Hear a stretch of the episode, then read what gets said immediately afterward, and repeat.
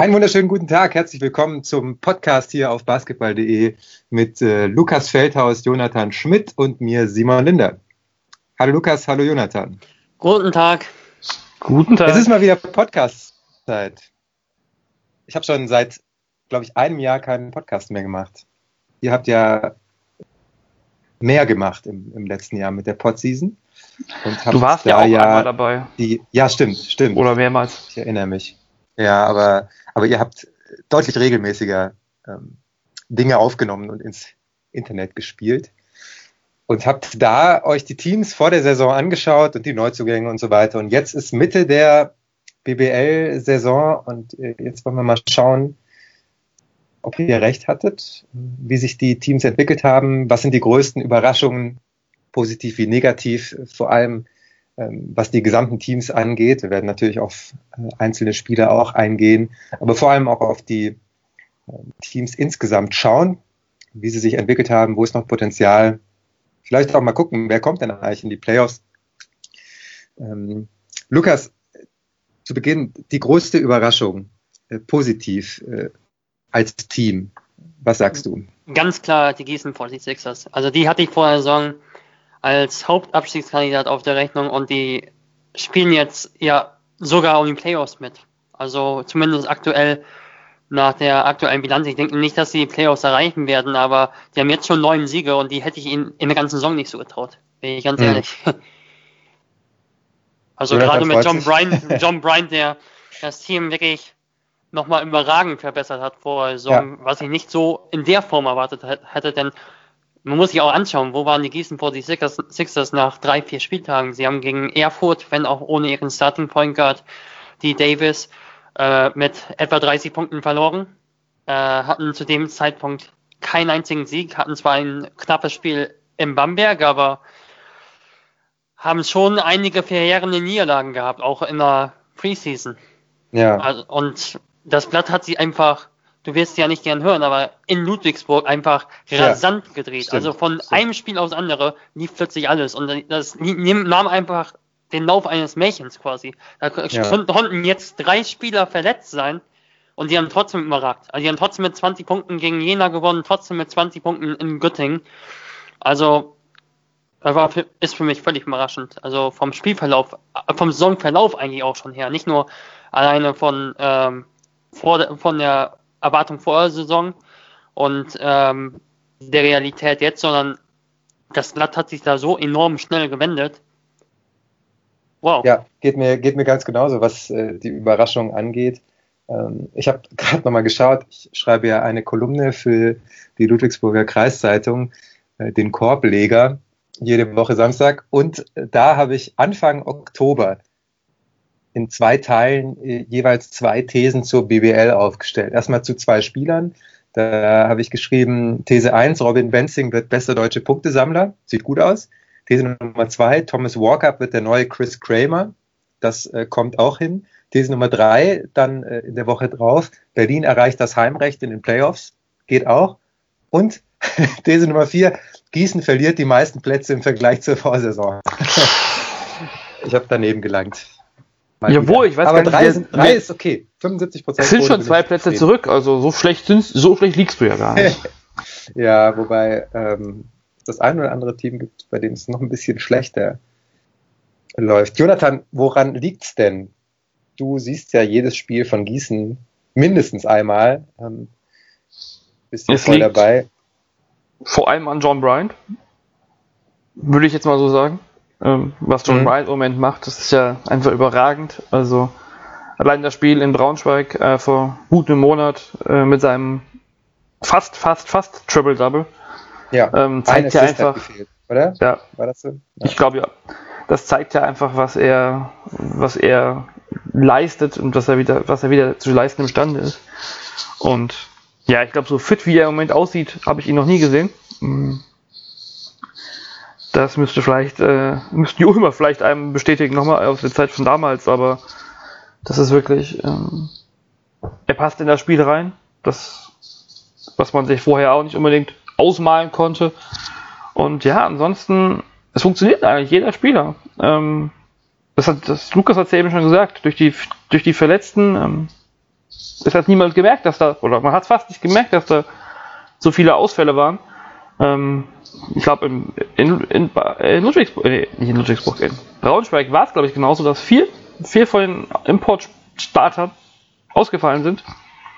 Dann kamen die zwei Spieler aus der Pro B mit hoch und ähm, zwei Amerikaner und haben da auch nahtlos sich eingefügt. Ähm, aber gerade nochmal am Anfang fehlt ja Max Landis relativ lange. Und als er zurückkam, hat er und das erste Spiel zusammen mit D. Davis gemacht hat, dann Abdalis. Das war in die mhm. beiden. Das sind lustigerweise waren das ja auch zwei Jugendfreunde oder irgendwo in der, in der Kindheit haben die schon zusammen gespielt und man merkt ja das. Also die, die Verbindung passte sofort und das Ganze in der Kombination mit John Bryant, aber auch mit ähm, ja, das hat dann wunderbar funktioniert und hat dann den, den, den Team Spirit wieder so gut, so gut werden lassen, dass dann auch die Ausfälle kompensiert wurden und dann ist dann ein James Manigat ähm, plötzlich als Point Guard aufgetreten, was er die letzte, das ganze letzte Jahr nicht gemacht hat. Und ja. Und da kam dann auch so Maurizio Marin rein, der einfach in der BBL bisher nichts gerissen hat und auch in der Pro, B, Pro A fast nichts gerissen hat, in Nürnberg für die Playoffs sogar suspendiert wurde damals. Äh, und der kommt rein und macht jetzt in den letzten Spielen zehn Punkte oder so im Schnitt. Also das ist für mich fast symptomatisch dafür, wie das bei Gießen einfach läuft, die Saison. Also da kommt, kommt ja, irgendein ja. Spieler rein und der äh, dominiert das plötzlich mit. Also Aqua auch ähm, keine überragende Entwicklung gemacht in Frankfurt, hat auch nicht besonders gut angefangen, legt er in Göttingen einfach mal ein Spiel mit, äh, weiß nicht, 14 Rebounds oder so auf. Äh, einfach jeder Spieler, der dann reinkommt in eine neue Rolle, wegen Verletzungen anderer, der hat einfach sofort geliefert. Ihr erinnert euch vielleicht noch an die vorletzte Saison. Ähm, da weiß ich noch, dass äh, Gießen das letzte Spiel in äh, Ludwigsburg hatte. Äh, und da hatte Gießen bis zu diesem Spiel äh, nicht mehr als zwei Spiele am Stück verloren. Jonathan, du weißt das sicherlich. Mhm. Und dann war zum Schluss eben die Frage, äh, dritte Niederlage in Folge oder nicht. Und da hat Gießen das Spiel gewonnen.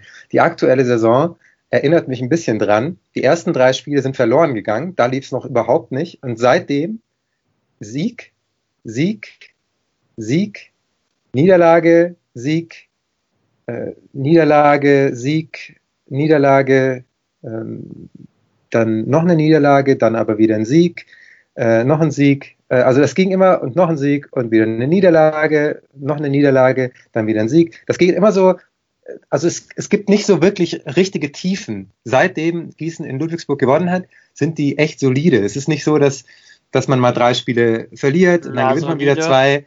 Nicht so, nicht so ein Auf und Ab, sondern man schafft es halt. Also man gewinnt ein Spiel, dann verliert man wieder eins und so ähm, erreichst du halt dein Saisonziel, die Klasse zu halten, schon äh, sehr früh. Ich denke mal, das war das Saisonziel. Absolut. Und jetzt stehen sie auf Platz 11, sind gesichert. Was soll da noch passieren? Nach unten. Solide finde ich fast ein bisschen im falschen Ausdruck, auch wenn das in die richtige Richtung geht. Aber ich, ich meine, sie gewinnen meine, halt mit 24 ja. gegen Jena, ja. sie gewinnen mit 16 gegen in Göttingen, was nicht mal Bayern geschafft hat. Also sie, sie gewinnen teilweise Spiele einfach haushoch. Also wirklich. Ja. Dann, dann verlieren sie auch wieder Spiele, okay, aber sie mit 24 gewinnen sie auch hoch, ja, aber gegen, gegen Frankfurt, auch wenn die verletzungsdezimiert äh, waren, aber verletzungsbedingt dezimiert, aber die haben vorher gegen äh, Tübingen auch mit 30 Punkten gewonnen. Also sie haben, sie, also spielen absolut auch nicht solide. Also sie spielen eigentlich das typische Ingo Freier Spiel jetzt. Und ähm, gewinnen einfach die Spiele, die sie gewinnen sollten, um den Klassenerhalt zu schaffen. Und äh, jetzt sogar halt ein bisschen mehr. Ja. Normal, wenn man mit, mit wirklich ausgeglichener Bilanz nach 18 Spielen da steht, ähm, Gießen hätte schon das erste Rückrundenspiel gemacht, ähm, war man die letzten Jahre, glaube ich, immer direkt am, am Playoff-Platz-Kampf dran. Jetzt muss man, wenn man so auf die Tabelle guckt, fällt mir gerade so wirklich erst auf, hat er 28 zu 14 als Bilanz, als Punktebilanz. Ähm, also ein bisschen ist dieses Jahr da das Playoff-Träumen mit 18, 18 fast schon schwierig. Aber ähm, ja, ich glaube, die, die, auch wenn es nur fünf Siege Vorsprung sind, quasi nur, auf die Abstiegsplätze. Ähm, ja, also lang dauert es nicht mehr, bis man in Gießen das Wort Abstiegskampf auf alle Fälle für dieses Jahr streichen kann. Und das ja. ist war alles, wovon man träumt. Wird das noch benutzt? Hat, war, war das, Entschuldigung, Berti Fuchs war das, glaube ich, der gesagt hat, ähm, die Breite an der Spitze ist dichter geworden. So ist das dieses Jahr in der, in der BBL auch, dass du eben sehr viele Teams hast, die gut spielen und dann hast du unten aber einige, ähm, die, also vor allem eben Tübingen, was so gut wie alles verloren hat und dann kannst du eben, also dann haben oben die automatisch ja bessere Bilanzen, wenn unten, also wenn die schlechteren schlechter sind als die guten gut sind, wenn ihr versteht, was ich meine. Ja. Wir hatten letztes Jahr ja. auch Fechter, die haben ja genauso Stimmt. alles verloren. Ja. Also dann waren, dann waren, aber woran lag das dann? Dann waren im Mittelfeld, im unteren Mittelfeld. Letztes Jahr gab es weniger Punkte, besser. aber auch durch Hagens äh, Abkehr gab es weniger Punkte. Ähm, ja, also trotzdem ist es ja, wir haben ja auch einen spannenden Abstiegskampf. Es ist ja nicht so, dass wir ähm, da ja, wie nennt man das jetzt, dass wir da schon zwei rauskristallisierte Teams haben. Wir haben Tübingen, das ist glaube ich relativ klar, aber äh, ansonsten ähm, ja. Wer steigt denn ab? Wer steigt denn ab, Jonathan, wenn du das Thema gerade anreißt? Ja, Tübingen ist glaube ich, also da ja, was heißt, wir haben auch nur wenig Rückstand für eine ganze Rückrunde, aber trotzdem weiß ich nicht, da müsste schon viel passieren, damit er, ähm, damit er bis zu. Erfurt, zu Bremerhaven und Göttingen schlagen, dann sind sie wieder dran. Ja, aber das ist ja nun auch nicht ganz so einfach. Hat ja in der Hinrunde ja. schließlich nicht richtig geklappt. Ja, aber das zweite, ja, Team, das zweite Team ist halt echt. Ja. Drei Teams stehen alle mit vier Siegen da. Ähm, das ist jetzt echt schon von der Ausgangsposition her mega knapp. Ich erinnere mich Göttingen an Braunschweig letztes Jahr, die man auch schon so gut wie abgehakt hatte.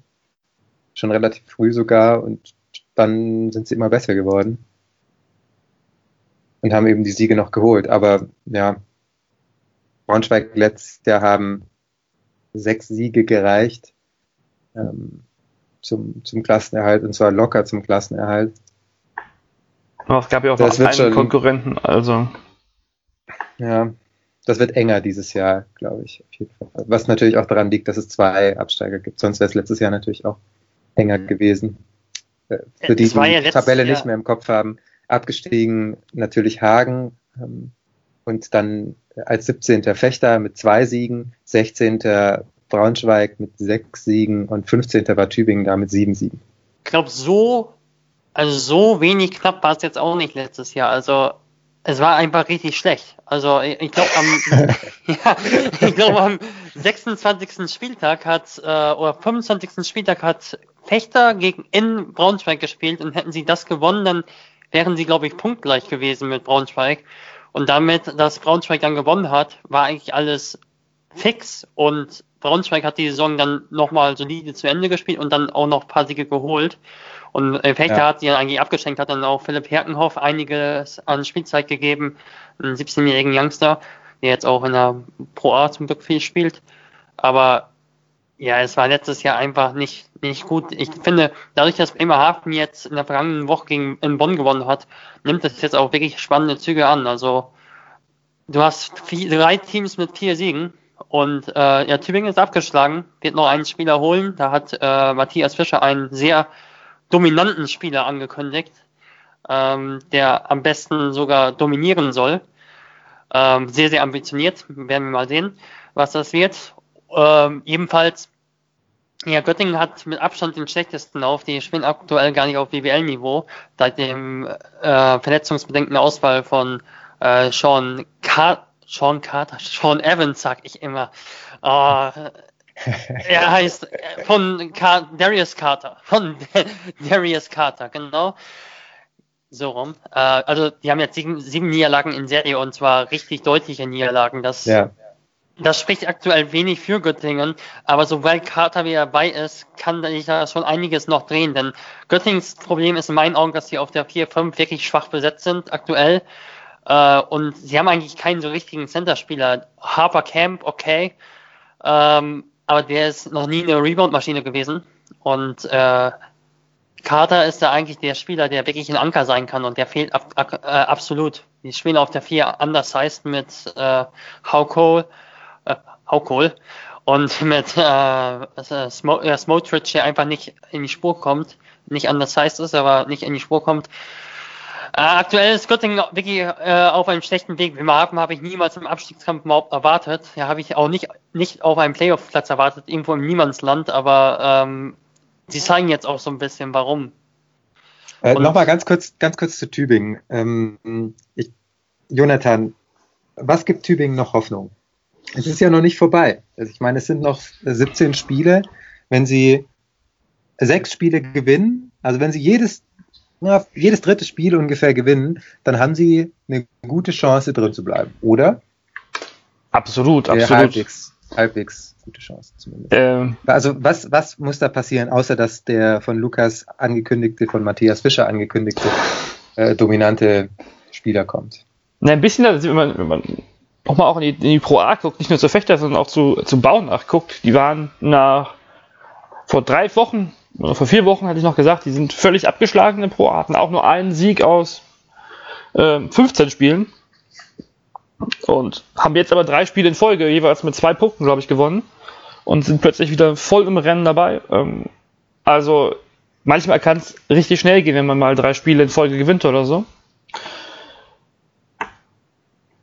Und das würde mhm. ja auch für Tübingen reichen. Sportlich gesehen, warum könnten sie das schaffen? Ja, das ist eine Frage, wo ich im Moment wirklich nicht, nicht unbedingt weiß, wie es, wie es passieren könnte, dass sie es schaffen. Ähm,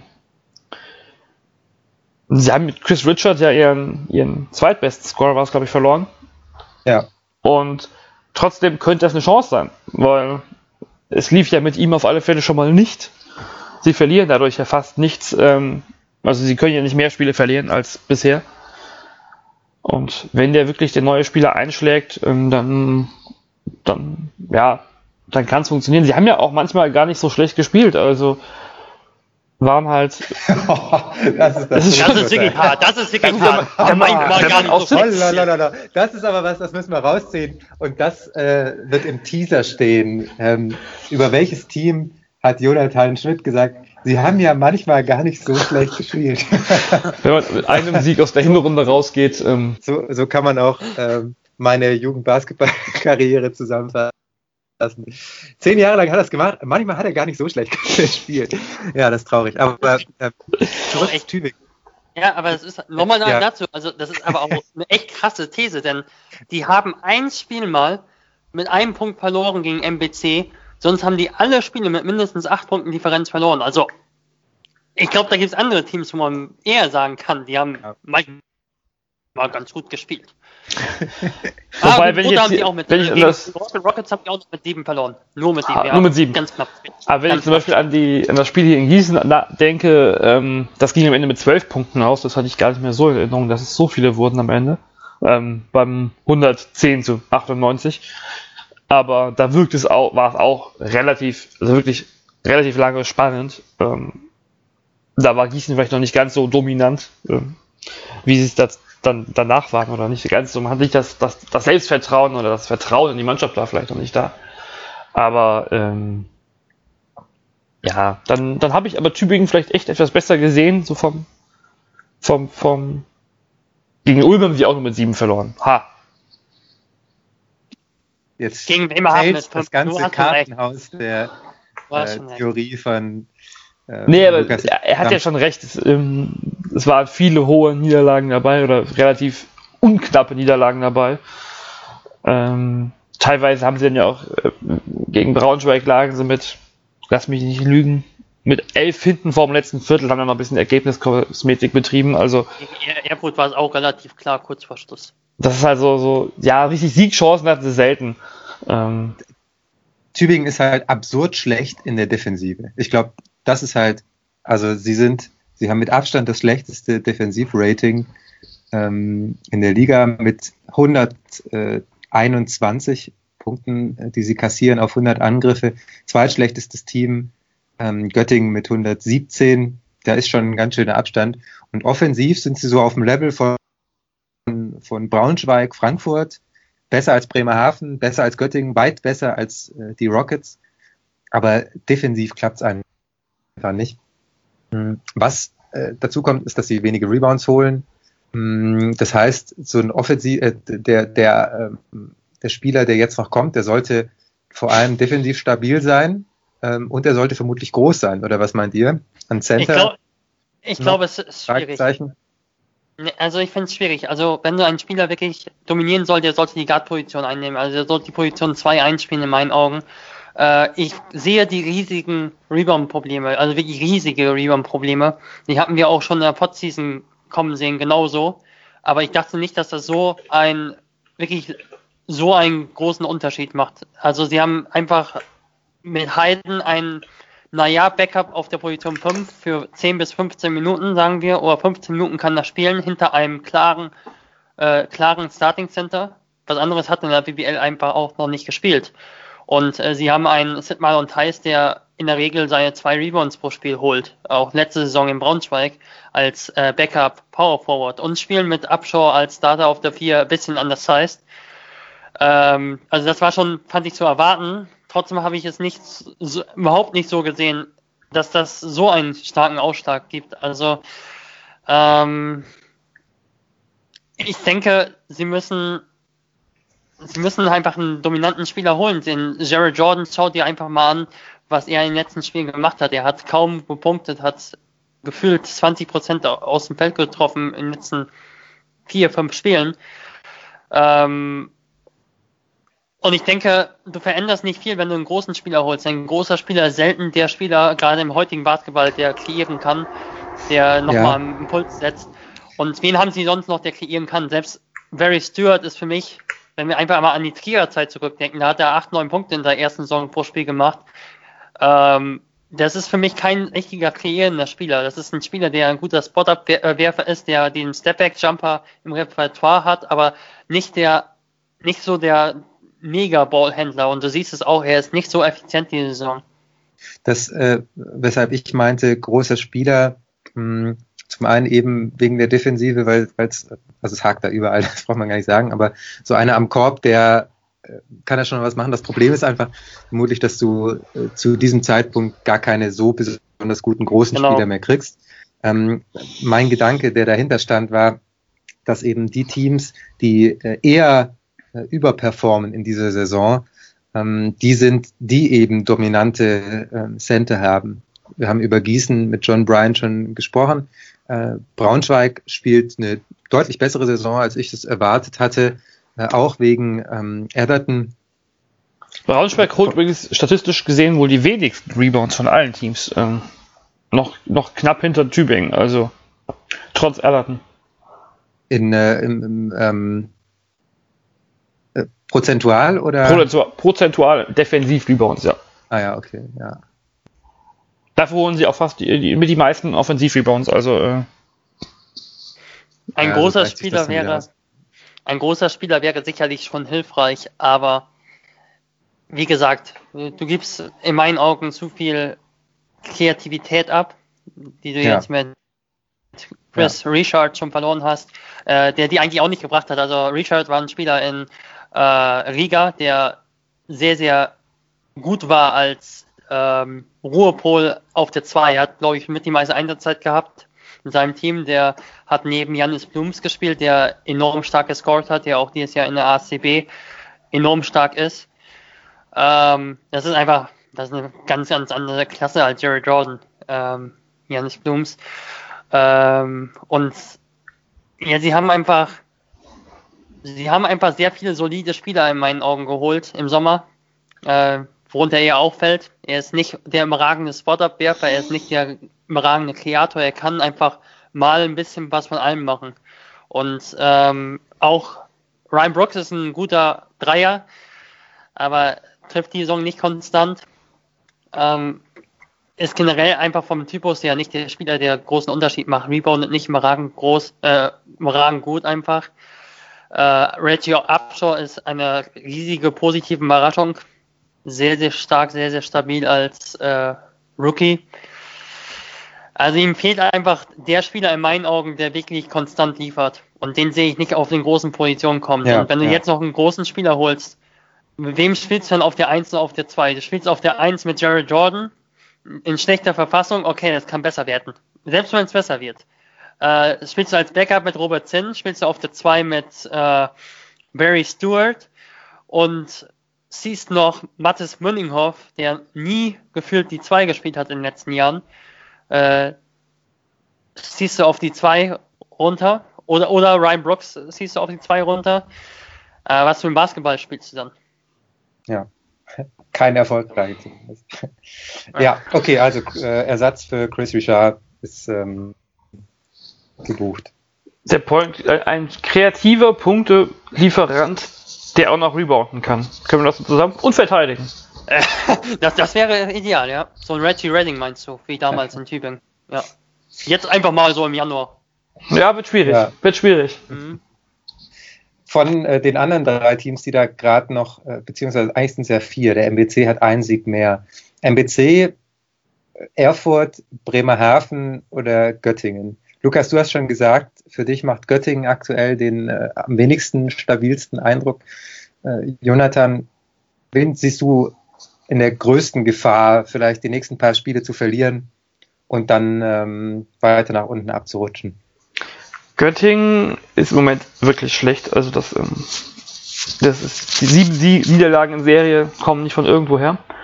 Aber sie haben vielleicht ein bisschen Glück. Sie haben jetzt ähm, im Januar nur noch ein Spiel gegen in Bayreuth. Das ist eh was, wo du sagst zum Abstiegskampf, na, vielleicht nicht unbedingt das, das Spiel, was du gewinnen musst. Und auch im Februar sind es nur drei Spiele. Davon gegen Ulm und in München. Und dann haben sie das, ähm, ja, ihr fünftnächstes Spiel ist im März. Und bis dahin könnte Darius Carter wieder dabei sein. Das geht dann auch gleich gegen Tübingen. Also wenn sie das Spiel am 3. März gewinnen in, gegen Tübingen zu Hause, dann sehe ich Göttingen da unten wieder raus, raus marschieren. Nein, marschieren nicht, aber zumindest haben sie dann wieder bessere Chancen. Wenn zwischenzeitlich die anderen Teams nicht irgendwie zu viele Siege holen. Das fünftnächste Spiel. Ja, das ist im März. Wir haben jetzt. Ja, das fünftnächste Spiel. Ja, Aber du siehst auch, dass Bremerhaven eine kleine Siegesserie hat und auch Erfurt gut drauf ist. Also ich weiß nicht, ob das fünfte Spiel wirklich. Naja, das ist für mich absurd, wirklich. Das ist für mich absurd, dass wir über das fünfte Spiel sprechen. Muss auch mal gewinnen gegen naja, Bayreuth, ja, Ulm, ja, Würzburg, ja, Bayern. Da musst du auch nicht, nicht, die mussten nicht alle gewinnen, aber da musst du auch schon um Siege mitspielen. Denn es kann sein, dass Bremerhaven und äh, und Erfurt, wenn sie so weitermachen, schon äh, etwas davonziehen. Es kann, ich, ich, glaube nicht, dass am fünften nächsten Spieltag der ganz große Durchbruch gelingen kann und man so sagen kann, ach, jetzt geht das. Ich glaube, worum es, äh, ich sehe das genauso wie Jonathan, äh, und zwar in dem Aspekt, dass ähm, aktuell eben ähm, Carter noch fehlt und dass es besser ist, wenn du jetzt eben nicht die Spiele hast gegen Bremerhaven, Erfurt und äh, Tübingen und die dann vielleicht auch noch verlierst, weil dir äh, Karte noch fehlt, als du spielst jetzt gegen Bayern, gegen die verlieren die anderen auch, höchstwahrscheinlich. Und äh, am genau. Ende ähm, verlierst du dann alle. So, ich glaube, darum, darum ging es. Ja, aber, aber natürlich, also wurde, ich, natürlich müssen, ja, natürlich müssen die Spiele gewinnen. Da, das ist, äh, es wurde, glaube ich, auch eine Nachverpflichtung angekündigt. Und ich glaube nicht, dass sie sich da jetzt so auf Kater stützen können. Also ja. äh, wenn das fünf nächste Spiel kommt, das fünf nächste Spiel, ja, äh, und Kater ist dann einmal zum ersten Mal wieder dabei. Ja, wir was, wissen ja, ja, wir wissen was ja auch, ist das für eine Diskussion? Ja, was ist das für eine Diskussion? Also wirklich, dass, der, dass ein Spieler lass, dann lass wieder dabei mal, ist. Lass uns mal ein bisschen bisschen weiter nach oben gehen in der, in der Tabelle. Ähm, wir wollten trotzdem noch, ich glaube trotzdem ja, nee, noch an, doch, doch, doch, doch, doch, Schluss. Ich glaube trotzdem nee, noch, dass die Rockets gesagt. hier das, der größte Konkurrent von Göttingen werden könnten. Bremerhaven könnte sich relativ bald, wenn man auf den Spielplan guckt, die haben nämlich Spiele gegen, ähm, gegen Jena, was gegen, denn das, was denn das gegen MBC und gegen Tübingen, glaube ich. Also die spielen jetzt noch ja. bis Mitte, bis Mitte ähm, Februar noch Wochen gegen drei Abstiegskandidaten, von daher Bremerhaven sehe ich relativ schnell raus aus dem Keller. Oder zumindest eine Chance. Ja, da gehe ich mit, da gehe ich mit. Und die Rockets haben halt doch zu wenig Substanz im Kader. Und am Ende des Jahres haben sie vielleicht eh keine BBL-Perspektive mehr. Von daher wäre das so aus marketing-technischer Sicht der Liga, glaube ich, am besten, wenn sie wenn wir am Ende, wenn die Rockets absteigen würden und wir am Ende keine Wildcard vergeben müssen, weil sie trotz, weil sie eh es nicht schaffen würden, in der BBL zu bleiben. Aber das ist für mich zu weit gedacht. Aber äh, ich finde übrigens vielleicht ganz kurz noch was zu, äh, zu Erfurt. Also ich finde es sehr torpediert gut. meine Bemühungen über die Playoffs zu sprechen. Merkt ihr das eigentlich? Komm gleich, komm gleich. Wir reden auch über Ludwigsburg. Alles gut. Nur genau. dafür bin ich hier. Wir haben noch Zeit, Simon. Ich wollte eben Erfurt noch loben. Also Erfurt hatte unglaubliche Verletzungsprobleme. Äh, ich glaube, so wie wir sie wirklich lange, mindestens lange nicht gesehen haben, vielleicht sogar noch nie. Also sie haben in der Preseason kaum 5 gegen 5 oder gar nicht 5 gegen 5 trainieren können, nicht einmal vielleicht sogar. Da waren, glaube ich, immer vier, fünf Spieler mindestens verletzt oder bei der Nationalmannschaft. Und sie haben sich wirklich gut als Team entwickelt. Und sie spielen aktuell, glaube ich, mit zwei Ausländern, mit Obasohan und mit äh, Lesic. Habe ich einen vergessen? Nee, ich glaube, sie spielen mit den beiden Ausländern. Ibek bin ich dabei? Der ist ja jetzt weg. Der, der hat auch schon zuletzt nicht mehr gespielt. Und der war doch krank. Also, ja, der, ist, der ist in Frankreich, Chalon jetzt. Also noch steht äh, auf der BBL-Seite mit aktiv drin, ne? Ich äh, hat am 30.12. noch gespielt. Ja, wurde aber, wurde aber schon verkündet von äh, Chalon Ram, dass er da spielt. Achso, okay. Muss man die BBL genau. mitteilen. Ist das ja, wurde äh, von, wurde Elan, Elan Chalon? Dann spielt nee, er. Äh, da nicht. Ah, da kam er her. Okay. Ähm, genau, ebenfalls, er spielt jetzt in Frankreich. Ähm, er ist nicht mehr dabei und sie haben zuletzt mit zwei zwei Ausländer nur gespielt. Und ich finde es einfach stark, wie die, sich die deutschen Spieler entwickelt haben. Selbst Daniel Schmidt, der relativ, er stagniert, will ich eigentlich gar nicht sagen, denn er hat lange in der Pro A oder ein paar Jahre in der Pro A jetzt verbracht gehabt oder zwei Jahre, so viele waren es auch nicht. Aber in Jena ist er auch noch auffällig gewesen und spielt die Saison doch wirklich sehr gut, finde ich. Also sehr stabiler Dreierwerfer, äh, Führungsspieler auf dem Feld, in gewisser Hinsicht nicht äh, natürlich es spielt nicht unbedingt den Starter, aber hat schon drei Momente einfach. Und ähm, Andi Obst entwickelt sich wirklich sehr gut. Äh, Retino Bassohan mit einer guten Entwicklung. Äh, das, das nimmt schon wirklich gute Züge an, finde ich. Wir haben vorhin schon über Gießen gesprochen und ähm, gesagt, ich versuche jetzt gar keine Überleitung, ich mache jetzt einfach hier einen Cut. Ähm, wir haben über Gießen gesprochen und äh, gesagt, naja, Playoffs wird schwierig äh, mit äh, neun Siegen, neun Niederlagen. aktuell Achter ist Oldenburg mit zehn Siegen, sieben Niederlagen. Bis wohin ist denn noch eine gute Playoffs-Chance da? Ich würde sagen, Platz 10, Würzburg. was meint ihr? Eher noch Platz 9, Ulm. Nimmst du Gießen mit rein? Okay. Nee, nee. also. Also, achso, ja, nee. Ja, Nimmst du Gießen noch mit rein, Lukas? Nee. Ähm, Würzburg aber. Also Würzburg ja. glaube ich schon, dass sie sich stabilisieren können.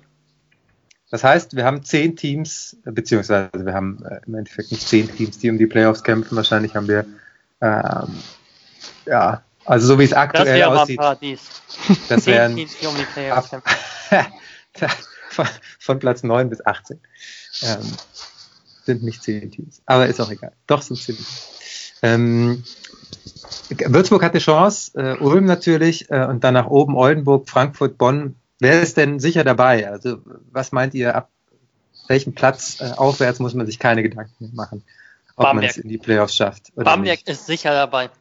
Platz 5. Da würde ich mitgehen. Bayreuth und äh, Ludwigsburg auch? Wenn sich da nichts ändert, ja. Okay. Das heißt, wir diskutieren jetzt ähm, Bonn, Frankfurt, Oldenburg, Ulm, äh, Würzburg. So wie man es ja eigentlich erwarten konnte, auch vor der Saison. Also ich glaube, das haben wir. Wir hatten ja auch durchaus Probleme, uns den, den, den, das achte Playoff-Team rauszusuchen, weil ich glaube, damals haben wir ja gesagt, Würzburg, Tor, Playoffs auf alle Fälle. Dann kam Frankfurt Playoffs, Bonn Playoffs, Ludwigsburg Playoffs und wir so, hm, wir haben so viele Playoffs-Teams, in der Pod-Season und ich glaube, das ist ja im Prinzip jetzt auch das, was eingetreten ist. Ähm, ich erinnere mich dran, dass einer von euch Oldenburg rausgeschickt hat. War, Lukas, warst du das? Das war ich, ja. Ja. Bis zur Brian Allen Entlassung sah das ja auch so aus, würde ich behaupten. Also. Würdest du dabei bleiben? Mm, nicht unbedingt. Ich glaube, dass sie jetzt durch Armani Moore glaub, schon, glaube ich, die richtige, Entschuldigung. Richtige Entscheidung getroffen haben. Also einen soliden Spieler noch hinzugeholt haben. Und es läuft hier aktuell auch wirklich deutlich besser, auch wenn ähm, auch wenn es nur ein kleiner Trend ist, weil es wirklich nicht viele Spiele sind, seitdem Brian Allen gegangen ist. Ich will jetzt nicht unbedingt sagen, dass es an Brian Allen lag. Es läuft aber ergebnistechnisch, seitdem er weg ist, besser, zeit, zeitlich zumindest. Ich glaube nicht unbedingt, dass es nur an ihm lag, äh, dass es vorher schlechter lief. Und ich glaube auch nicht, dass es unbedingt so bleiben muss. Also ich glaube schon, dass sie um, im Playoff-Kampf drin bleiben. Ähm, ich sehe aktuell Frankfurt aufgrund der Ausfälle, der vielen verletzungsbedingten Ausfälle, gerade Ausfall, wegen des Ausfalls von Phil Scrub auf dem absteigenden Ast. Und ich glaube, Ulm wird dann noch äh, weiter nach oben rutschen. Genau, ich glaube, Oldenburg kann so sich um Platz 8 halten. Platz 8 für 6. 6 ist sogar noch möglich, glaube ich. Sie sind punktgleich mit dem 6. Also. Mhm. Genau, das, ja, ist auch also, nur, wirklich. Das ist auch nur Bonn im Anführungszeichen. Ähm, also jetzt nicht irgendwie ein Team, wo man jetzt sagt, die werden jetzt nach vorne marschieren, so wie Bamberg als, als Fünfter. Für die, die, These, für die, die nicht jeden Montag äh, die Tabelle auswendig lernen, vielleicht nochmal ganz kurz. Vierter Bayreuth mit äh, 12 zu 5, äh, dann Bamberg mit äh, 11 zu 6, Bonn mit 10 zu 7, genauso wie Frankfurt und Oldenburg. Dann kommt Ulm mit äh, 9 zu 7, ein Spiel weniger. Da ist noch ein Nachholspiel gegen Ludwigsburg dran. Und dann Würzburg eben mit 9 zu 8. Das sind die, über die wir noch sprechen.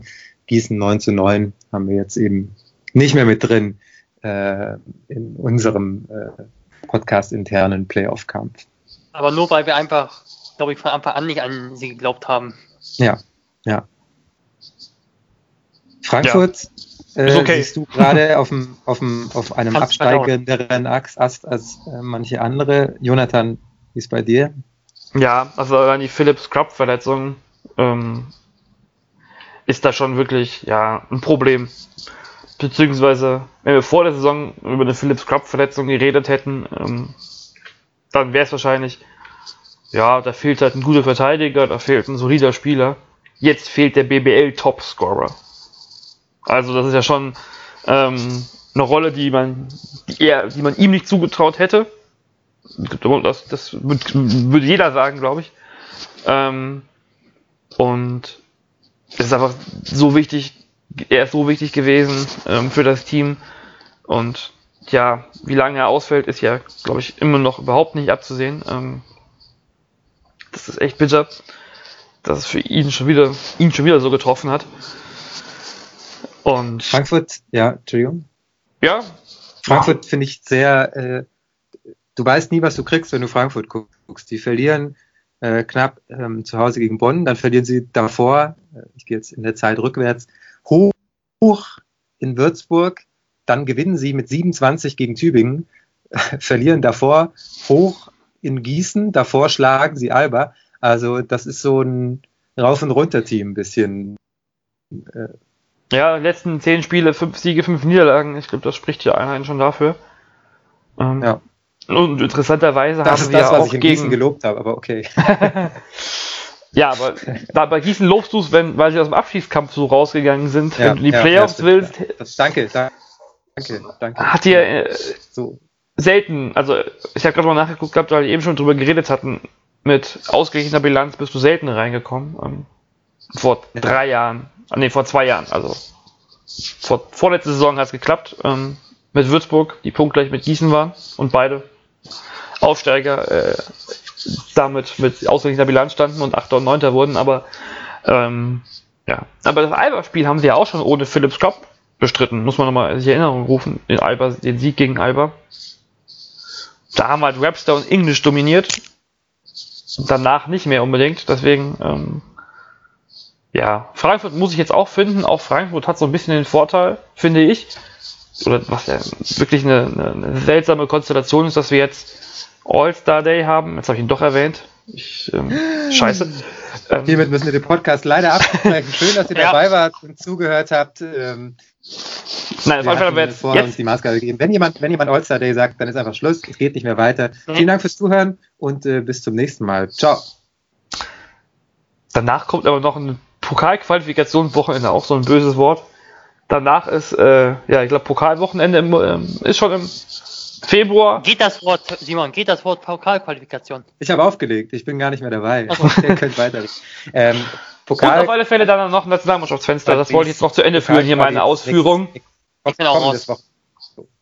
Also im Prinzip vier, vier spielfreie Wochenenden im Januar und Februar. Auch für Frankfurt. Das kann, glaube ich, bei der verletzten Situation von Frankfurt nur helfen. So. Okay. Also Frankfurt. Kann sein, kann sein. Simon, gib auch mal eine Meinung ab. Ja. Du stellst hier mal eine Frage. Ich, dachte, ich kann mich darum drücken ich bin ähm, überrascht, dass, äh, dass Ulm nicht weiter oben ist. Ich hatte Ulm weiter oben erwartet, aber ich halte Ulm für gut genug, um es noch zu schaffen. Die sehe ich aus diesen fünf Teams am Ende der Hauptrunde am stärksten. Sie müssen nicht die meisten Siege haben am Ende der Hauptrunde, aber ich glaube, sie sind, sie sind so am, am konstantesten am Ende der, der Hauptrunde. Haben jetzt auch gut gegen Bamberg mitgehalten. Ich denke, Ulm schafft es auf jeden Fall. Genau. Ähm, ich denke, Bonn spielt bisher okay, aber mein Gefühl ist, die können eigentlich noch besser spielen. Josh Mayo spielt eine gute Saison, ist auch nominiert worden für eine Veranstaltung, die am Samstag stattgefunden hat. Ähm, es sind übrigens vier von Bonn dabei gewesen, was ein wenig kurios ist, aber gut. Bonn, glaube ich, kann sogar noch besser spielen, sehe ich auch drin. Oldenburg hat sich gesteigert, vor allem defensiv in den letzten äh, Wochen, hat dazu einen Center, der sehr, sehr, sehr, sehr gut spielt, ähm, vor allem offensiv, mit Mahal Bajic, der super Bewegungen hat. Und wie wir wissen, ist es, ähm, sind die Teams, die Center haben in dieser Saison, ähm, gut drauf. Deswegen auch Oldenburg sehe ich drin. Und dann bleiben eben am Ende äh, Frankfurt und Würzburg übrig. Würzburg hat sehr viel probiert schon. Da ist einiges drunter äh, und drüber gegangen, was jetzt die, die Wechsel angeht. Da ist ja schon, ich glaube, drei Nachverpflichtungen hat schon gegeben und sind auch einige gegangen. Das war, ähm, da war die Tür immer offen. Der, da kam einer, der andere ging und ach, du bist der Neue, ja, und ich bin der Alte und dann waren sie äh, wieder jemand weg. Das äh, fand ich ein bisschen erstaunlich, weil ich das so nicht erwartet hatte. Deswegen vielleicht, wenn sie da noch ein bisschen Ruhe reinbringen und jetzt ihr Team gefunden haben, vielleicht geht da auch mal was. Trotzdem, äh, aktuell würde ich Würzburg eher nicht in den Playoffs sehen und äh, wie ihr gesagt habt, Frankfurt eher auch nicht in den Playoffs. Nicht, weil sie schlecht sind, äh, sondern einfach, weil die anderen noch einen Tick besser sind. Das ist so meine Perspektive gerade auf diese äh, fünf Teams, über die wir gerade gesprochen haben. Ich stimme dir da zu. Ganz kurz und bündig. Sollen wir noch ein Stückchen höher gehen, was die ähm, Teams angeht? Plätze 5 bis 1. Du brennst wir doch drauf, du brennst doch drauf. Ja, wir, wir arbeiten uns ja ähm, langsam nach oben. Jonathan Bose Bamberg zur Mitte der Hauptrunde. Hinter Bayreuth, Ludwigsburg, Berlin und München. Wenn beziehungsweise falls wir dir so etwas gesagt hätten vor der Saison, wie hättest du reagiert? Wow. Es ist, im Prinzip ist ja fast schon nicht mehr der, der, der Platz 5 ist ja schon beeindruckend, aber alleine schon, dass sie einfach nur, ähm, ja, sie haben sechs Niederlagen und wahrscheinlich haben sie die letzten beiden Saisons zusammen sechs Niederlagen gehabt. Ähm, aber das ist halt auch einfach auch wenn wir jetzt Bamberg klar in die Playoffs geguckt, geredet haben, es sind zwei Siege Vorsprung auf Ulm, auf, auf Platz 9. Das ist schon, ähm, ja, ich glaube nicht, dass sie da rausrutschen, aber einfach nur von der, von der, von der Knappheit, wie sie nur in, in den Playoffs drin sind, ja, Bamberg hat halt Das ist ja genial. Das tatsächlich, das stimmt sogar. Ich habe das gerade, Moment mal, ich habe das gerade mal nachgeguckt. Sie haben 2016, 17 hatten sie drei Niederlagen und 2015, 16 hatten sie auch drei Niederlagen. Das heißt, sie haben jetzt äh, in der Hauptrunde so viele Spiele verloren zur Hälfte der Saison wie in den ähm, Saisonspielen, Hauptrundenspielen der zwei vorigen Saisons insgesamt. In, das war, werden dann vermutlich so knapp 68 Spiele gewesen sein. Ja, 66. Um es genau zu nehmen. Aber ja. Ähm, ja, ja, es ist trotzdem würde ich Bamberg noch lange nicht im Meisterschaftsrennen abschreiben. Abschneiden ja. auch nicht.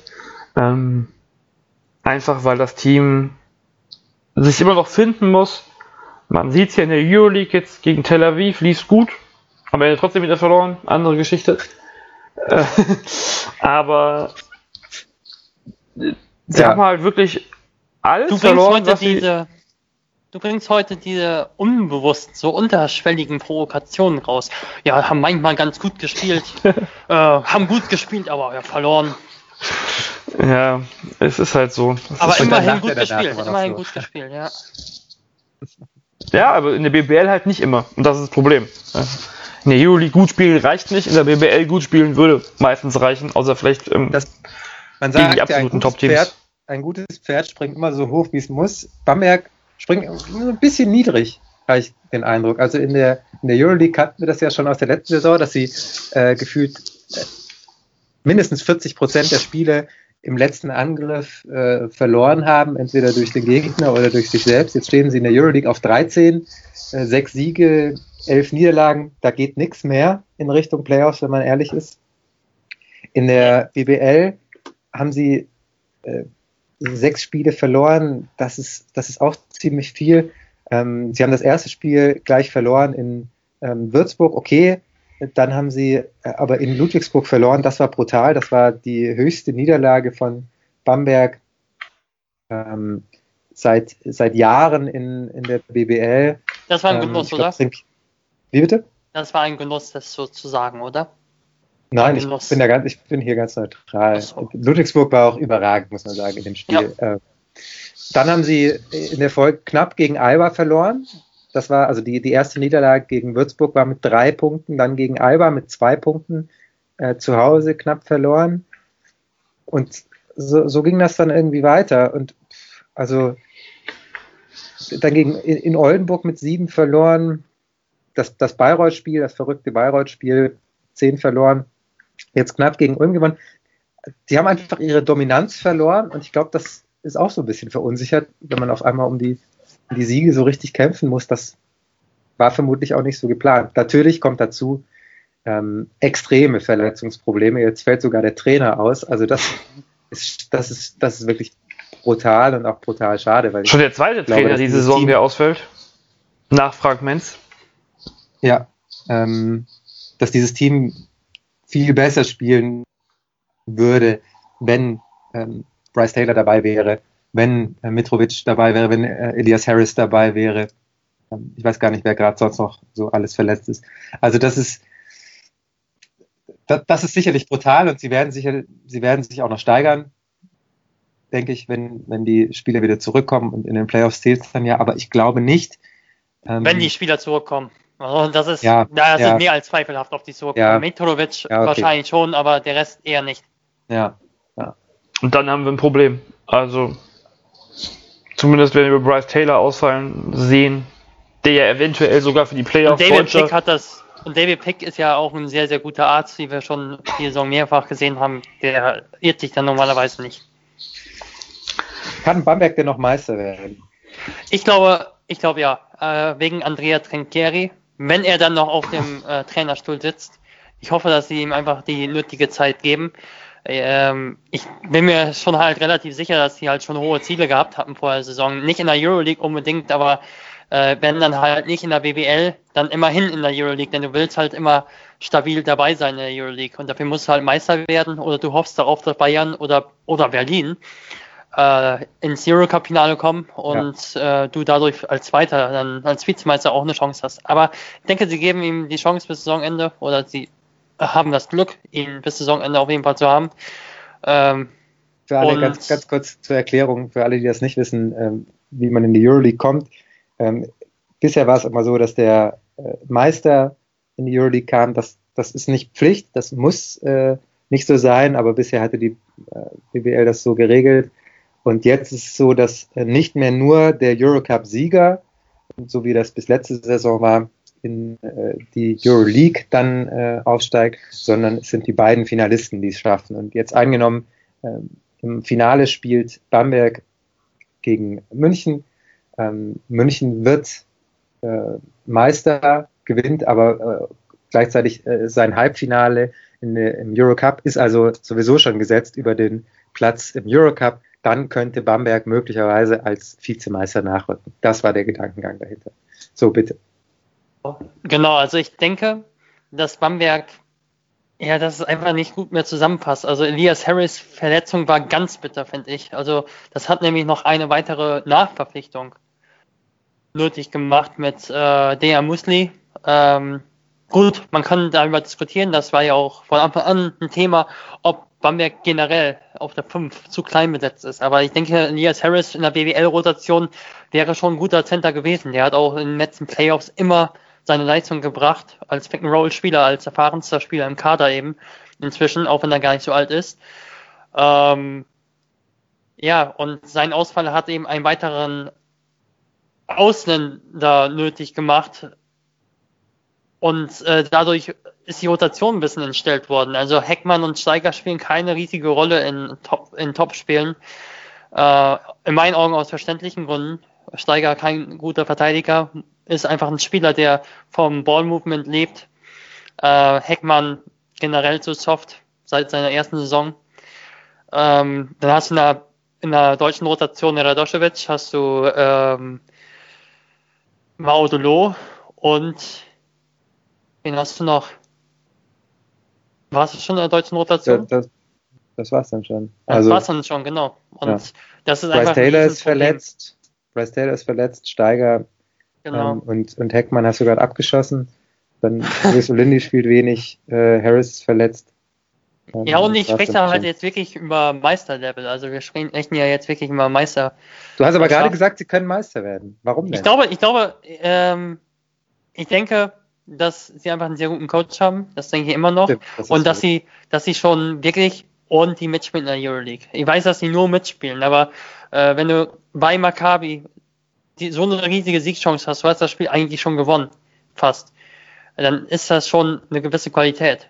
Und sie gewinnen zu Hause gegen Ulm, die jetzt mit dem Ulbrecht stärker sind. Sie ähm, sind einfach bei Leibe, wirklich bei Leibe nicht mehr so konstant wie in den vergangenen Jahren. Aber sind trotzdem nicht schlecht. Und hm. ich finde, dass sie in den vergangenen BWL-Spielen gerade zu Hause auch schon ein bisschen mehr diese Dominanz jetzt wieder gezeigt haben, die, hm. die du vielleicht brauchst. Also sie haben ganz, ganz deutlich gewonnen gegen äh, Braunschweig. Sie haben mit 39 Punkten gegen Göttingen gewonnen. Also du musst erstmal mit 39 Punkten gegen Göttingen gewinnen. Ähm, dann haben sie, ja, sie haben gegen Bayern verloren, okay. Ähm, sie haben deutlich gewonnen gegen Bonn, also wirklich deutlich, haben sich das war jetzt kein Duell Platz 5 gegen Platz 6, sag ich mal so.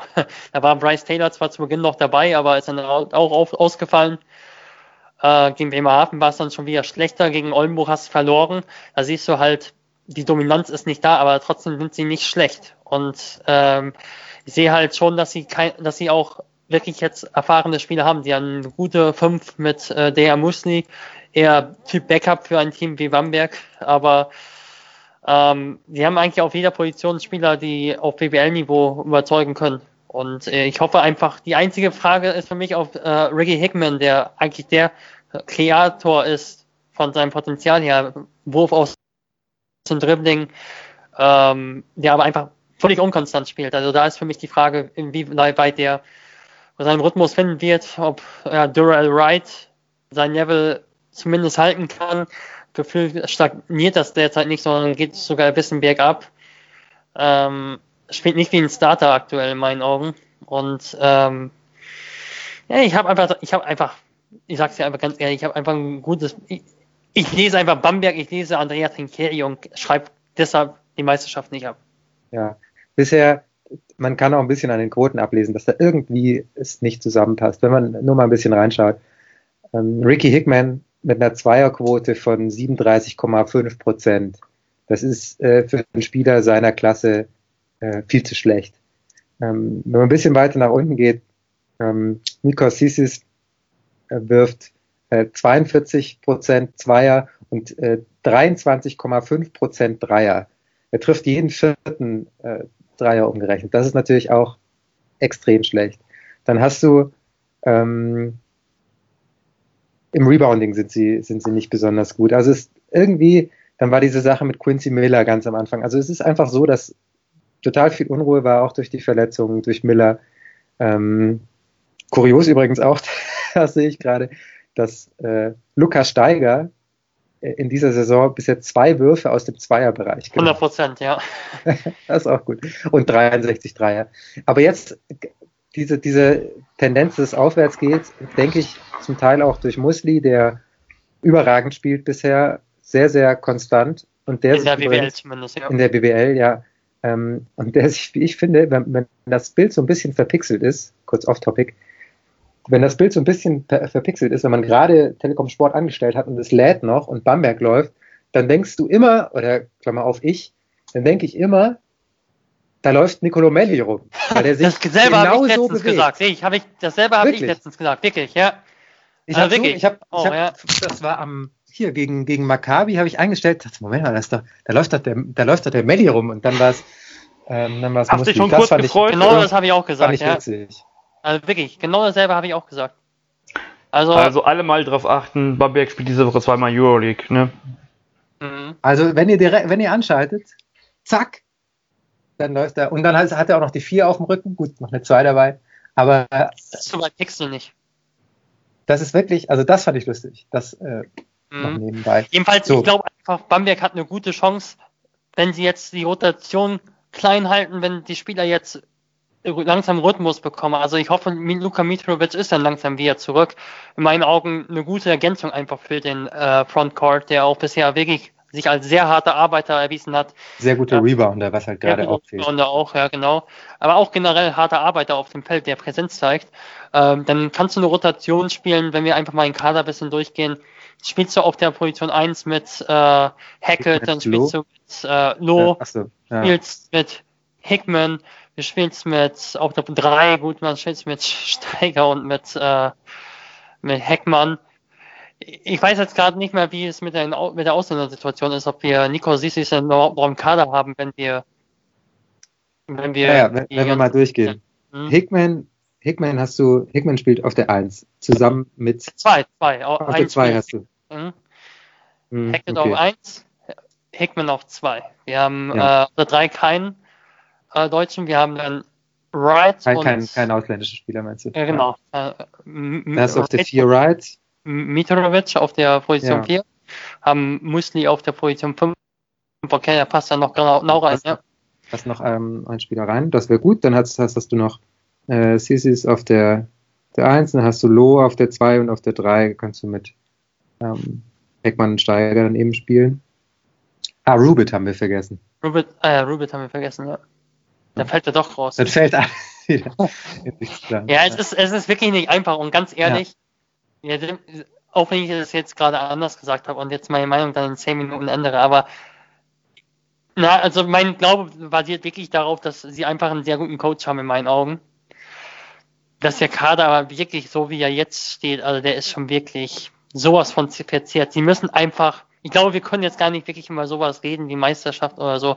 Wir müssen einfach schauen, wie sie durch dieses Megaprogramm in den nächsten anderthalb Monaten durchkommen und wie ja. sie dann dastehen. Sie müssen einfach versuchen, denke ich, jetzt in der BBL wirklich Konstanz reinzubekommen und einfach das, mal Spiele, ja. sämtliche Spiele zu Hause auf jeden Fall zu gewinnen und dass sie dann irgendwie im, äh, in die Nähe Platz drei kommen, vielleicht Platz vier. Ich glaube, dass sie keine Chance haben, groß, wenn sie nicht mit Heimrecht in die, BBL, in die äh, Playoffs gehen. Mhm. Du hast gerade nur äh, den, den, den, den Schedule angesprochen, den nächsten hier, was wir haben. Du, hast du den gerade? Ich, hab, ich bin Ja, ich habe gerade offen. Ähm, sie spielen in Bonn, sie spielen in Berlin, sie spielen gegen, Bam gegen München. Das sind die nächsten drei Ligaspiele von, ähm, von den Brose Bambergern. Und also, dann spielen sie noch in Jena. Ja, und dann in Gießen. Also, äh, aber danach kommt auch wieder Ulm. Ja. Aber dann sind wir schon wieder beim fünftnächsten Spiel, von daher ist das ja, zu weit weg, genau. habe ich vorhin gelernt. Nee, also das, das, nennt man wohl wirklich Wochen der Wahrheit, wie man so schön sagt. Äh, also derzeit sind wir ehrlich, ich finde, das Thema Meisterschaft müssen wir jetzt einfach ruhen lassen. Die haben so viele Spiele und trotzdem sehe ich halt schon das Potenzial aufblitzen gegen Maccabi. Also so, nicht jetzt, nur jetzt aufblitzen. Jetzt nochmal ganz kurz. Die Spiele, ganz, ganz kurz, die Spiele des nächsten Monats. Ulm und Maccabi war gerade. Ähm, jetzt steht äh, Heimspiel an gegen Kaunas, dann zwei Tage später in Barcelona, zwei Tage später in München Pokalquali. Dann ist kurz Pause, muss man ja sagen, weil sechs Tage später dann in Moskau, dann zwei Tage später in Bonn, äh, fünf Tage später zu Hause gegen äh, Panathinaikos, zwei Tage später in Berlin, fünf Tage später bei Fenerbahce Istanbul äh, und dann zwei Tage später zu Hause gegen Bayern. Also das ist absurd das ist verrückt. Also ernsthaft. Das ist ja, also du hast ja nur gute Gegner. Der, der nominell schlechteste äh, Gegner ist äh, Bonn, die klares Playoff-Team sind jetzt. Also das ist wirklich, das ist verrückt. Und da müssen sie irgendwie durchkommen. Das Gute ist, aber wir haben es ja letztes Jahr auch gesehen, wir haben, obwohl sie ja nur drei Niederlagen hatten in der ganzen Saison, haben wir ja, oder gab es ja durchaus Zweifel an, an, an, an Bamberg vor den Playoffs und dann sind sie nach, dem, nach der Niederlage in Bonn, in der Gegend Bonn, sind durch die Playoffs marschiert. Aber das, das, Playoffs. Ist, für mich kein, das, das ist für mich kein, kein Nein, nein, nein, ich wollte jetzt, nein, nein, nein. Also, das ist kein sinnvoller Vergleich, nee. Nein, aber es, ist, es sind Playoffs. Und wenn sie sich bis dahin gefunden haben und von mir aus auch nur in der Woche, die sie dann frei haben, vor den Playoffs vielleicht, das reicht manchmal ja schon. Ähm, zumindest ein Bamberger Team scheinbar dann ist das möglich. Und dann sind es Playoffs. Da kann halt Sie auch, äh, wir, ja. da kann halt der siebte kann in die Pro A, äh, aus der Pro A in die BBL aufsteigen und da kann auch Bamberg als fünfter Meister werden. Aber das ist so weit weg, da kann man keine Prognosen abgeben. Vor kurzem also ich, hat Bamberg ähm, das äh, Oberfranken-Derby verloren. Und zwar ähm, könnte man fast sagen, ähm, Überraschend ja oder nein, weiß ich jetzt nicht, weil Bayreuth ja noch einen Platz besser ist. Das ist auch für mich immer noch überraschend. Wir wussten zwar, dass Bayreuth, Bayreuth stark sein wird, aber dass, dass sie schon wieder so, so, so, so gut sind, das äh, hätte ich nicht gedacht. Ich hätte gedacht, Bayreuth schafft es in die Playoffs, ja, aber ich hätte nicht gedacht, dass es Bayreuth ähm, zumindest ums Heimrecht mitkämpft. Wie ist das bei euch? Für mich ist es nicht überraschend. Okay. Also ich habe es vorher so nicht getippt. Ich hatte sie, glaube ich, Platz 7 oder so. Also ja. Ja, ja, ja. super, danke schön dafür. Ja. Du hast keine Ahnung, ich habe Ahnung, aber vor der Saison hatte ich sie auch nicht. Das war gerade so die schöne Aussage, ja. Also ich vorher sagen, relativ viele Teams einfach so auf einem recht ähnlichen Niveau gesehen. Mm, ja, ja, äh, mm. Ja, also, ja, ja, das ist meine Ausrede jetzt. Ich weiß, das kommt. Sie haben es ja letztes so Jahr ganz Aber nein, ich glaube wirklich, ich, sie haben es ja letztes Jahr ganz deutlich das Heimrecht geschafft. Also sie waren ja vier Siege vor Oldenburg. Da sind mhm. sie fertig geworden und dann halt direkt rausgegangen. Aber trotzdem, ja. Sie haben auch nicht so viel verändert. Sie haben auf absoluten Schlüsselpositionen etwas verändert. Okay, das verändert schon mal alles. Also sie haben nicht viel verändert, aber dann dadurch schon alles verändert. Aber sie haben es einfach geschafft, durch gutes Scouting diese Schlüsselpositionen wirklich eins zu eins fast zu, wieder zu besetzen. Also Gabe York ist in dieser Scorer-Rolle die Trey Lewis hatte. Nicht, nicht der One-on-One-Scorer so sehr, aber in der Transition sehr schlauer Spieler, der die äh, Räume einnimmt und äh, seinen Weg für den Dreier findet. Ähm, dann haben sie eben mit äh, Robinson soliden Point Guard gefunden, der einfach wenige Fehler macht, der die Offense ordentlich organisiert. Der aber auch viel weniger auffällt als sein Vorgänger, dessen Namen ich zwar jetzt vergessen habe, aber ähm, ja. Kian Anderson. Ja, ja, genau. genau. Ja. Ich denke auch Kian Anderson war besser, aber ähm, nicht. Aber es passt vielleicht, einfach. Vielleicht erinnert ihr euch. Marei macht eine überragende, eine überragende ja. Saison. Auf. Vor, dem, vor, dem, vor der Saison hat äh, Raul Korner im Podcast bei Telekom Sportabteilung Basketball gesagt, dass, ähm, dass er sich bewusst dafür entschieden hat, einen anderen Typ Point Guard zu holen. Und auch im Interview äh, auf basketball.de. Das geht, das geht, ja, das sowieso. Ähm, das geht auf, ja. Das haben unsere, das haben unsere Zuhörer doch sowieso gehört, äh, gelesen. Da, da, das muss man ja nicht erwähnen. Also das ist ja. Ach so, na gut. Das ist ja eh klar. Da erinnert sich ja noch jeder dran. Na dann. Trey Lewis ist auch noch weg. Der war ja auch nicht so unwichtig letztes Ja, genau, aber Gabe York äh, nimmt die Rolle einfach überragend ganz anderer ja. Spieler, nee, nicht ganz anderer Spieler, aber schon anderer Spieler. Also äh, Lewis ist so ein extremer One-on-One-Spieler, nee, oder One-on-One-Spieler oder Pick-and-Roll-Spieler. Und äh, Gabe York eher so der Spot-Up-Spieler, der in der Transition einfach enorm schnell nach vorne läuft, das Ding fordert und äh, drauflötet. Ähm, oder halt im Halbfeld sein, seine Wege macht, um zum Dreier zu kommen. Und das Spiel läuft in meinen Augen diese Saison ein bisschen mehr dadurch, dass sie die Guard-Position verändert haben. Vielleicht ist das statistisch überhaupt gar nicht nachweisbar, aber ich sage das einfach mal so.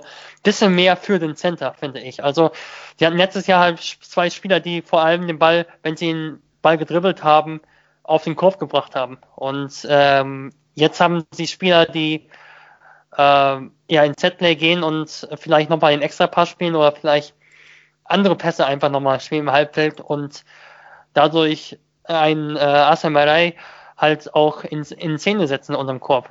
Und äh, auch Andi Seifert hat mit seiner Abstinenz super gespielt. Ich finde, dass das Spiel dieses Jahr vielleicht dadurch ein bisschen ausgewogener ist. Ja. Hm. Also aber nee, aber kleinen Schritt nach vorne gemacht.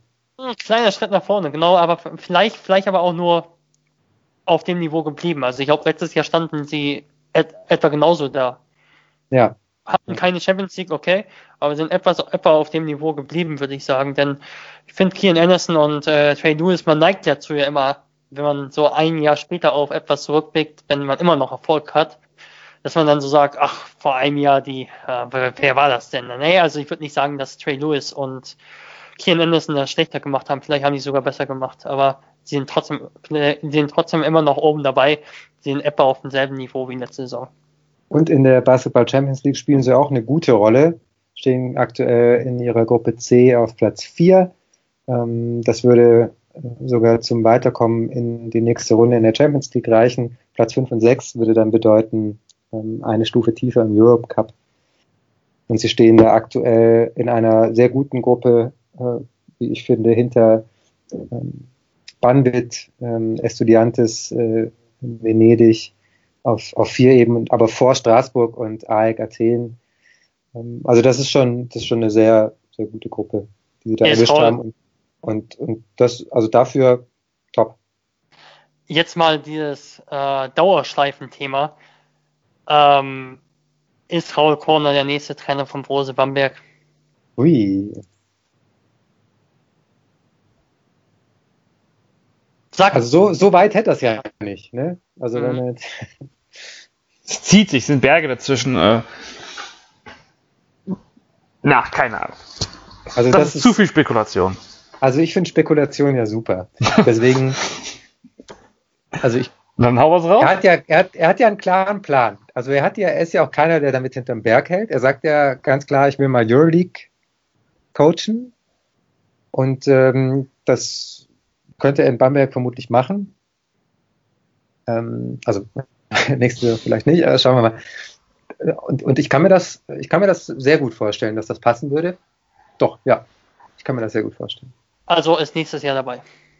Ich glaube nicht, dass er nächstes Jahr dort der Trainer wird, aber ähm, ich denke, dass Trinkieri, ja, ich denke, dass Trinkieri noch länger da bleibt. Ich hoffe das auch sehr, ähm, weil er ja schon gezeigt hat, dass er Erfolg haben kann ähm, ein guter Trainer ist. Aber wenn Trinkieri mal aufhört oder man sich dann doch gemeinsam entscheidet, äh, einen neuen Impuls zu setzen, wie das dann ja so schön heißt, dann ähm, lege vermutlich keiner näher äh, als äh, Raul Korner. Zumindest wenn man BWL intern schaut. Die Frage, ob das die Ambitionen sind, die, ähm, die, die Bamberg haben, hat, haben wird er hat ja in, der, immer, in, der, immer in dem Moment. Er hat ja. ja immer, er hat ja immer overperformt. Und wenn du halt mit Bamberg overperformst, dann kommst du in die Euroleague Playoffs. Das ist Simons äh, Mathematik, ja. Aber nein, ja, äh, aber ich, sie ist nicht ich, falsch. Ich sehe es ähnlich. Also ich habe den Namen ja auch deshalb auch genannt, also weil er für mich auch wirklich ein Kandidat ist. Ich finde, er wirkt einfach sehr, sehr strukturiert in seiner Arbeitsweise. Auch wenn du in den Interviews zuhörst, du siehst einfach, dass er wirklich, ja, einen Plan hat, ist halt, das, das, sollte man schon haben, ja. Aber ich finde, er wirkt sehr, sehr klar in seinen Ansichten, er vermittelt auch sehr, sehr klar seine Basketballansichten. Ähm, ist wahrscheinlich sinnvoll, sich dieses, diese ähm, Doku sich nochmal anzuschauen, die einmal auf Telekom Sport rauskam über Bayreuth. Habe ich bis heute nicht gesehen, aber wahrscheinlich ist das sinnvoll. Die war echt gut. Ähm, Warum hast du nicht geguckt? Ich habe nur gehört, dass sie gut ist, habe aber irgendwie nichts, ah, nichts gelesen. Doch, das war klasse. Lukas guckt sich halt nur Basketballspiele an. Für ja. was anderes bleibt keine Zeit. Ja.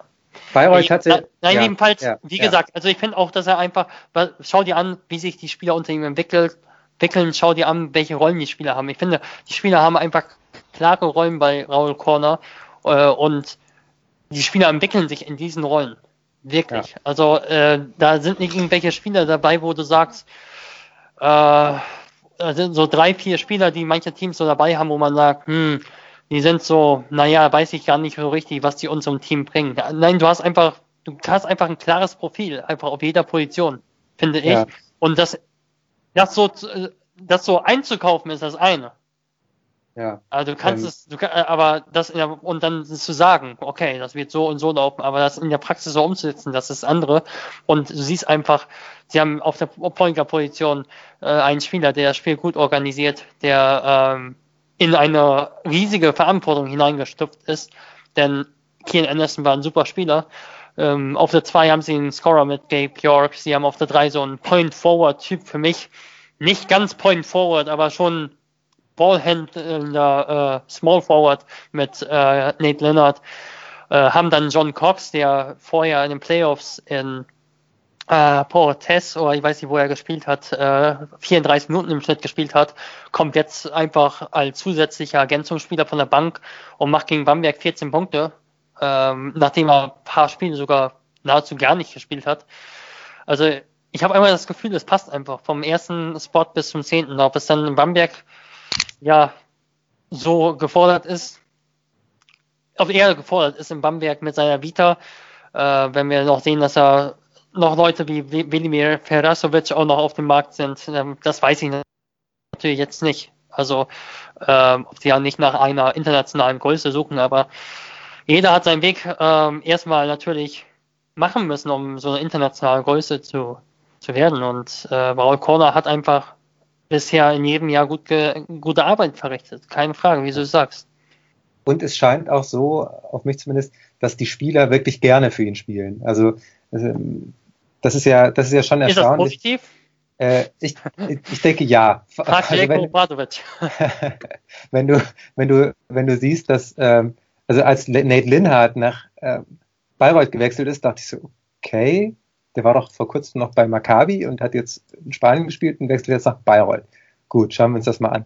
Dann spielt er eine sehr, sehr, sehr, sehr gute Saison in Bayreuth und sehr, sehr erfolgreich und bleibt da. So. Und genauso Asem Marai kam jetzt nicht von dem allergrößten Club, aber war, war auf einmal da, hat richtig gut gespielt und auch verlängert. Also ähm, ich glaube, dass die Spieler da bleiben wollen, ist so lange gut, wie du halt gewinnst. Wenn, wenn du nicht gewinnst und sie wollen da bleiben, okay.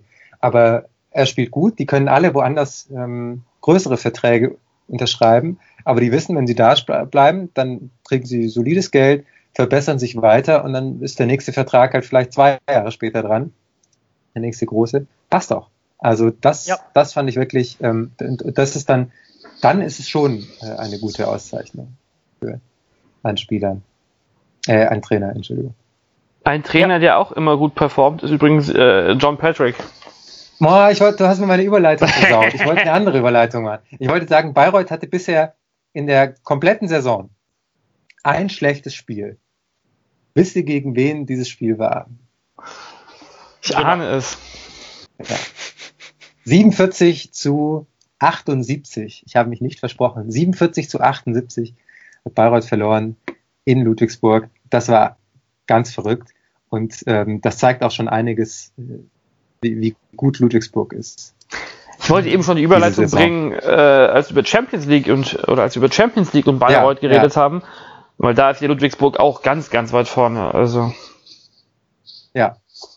Ja. Ich kann euch einfach zuhören und das genießen. ich glaube, wir müssen ähm, gar nicht so viel über Ludwigsburg sagen, oder? Die sind toll. Was, ja, ähm, wenn, wenn, wenn, wenn Luke Sigma nicht in der BBL wäre, würde Thomas Walkup MVP werden? Ja oder nein?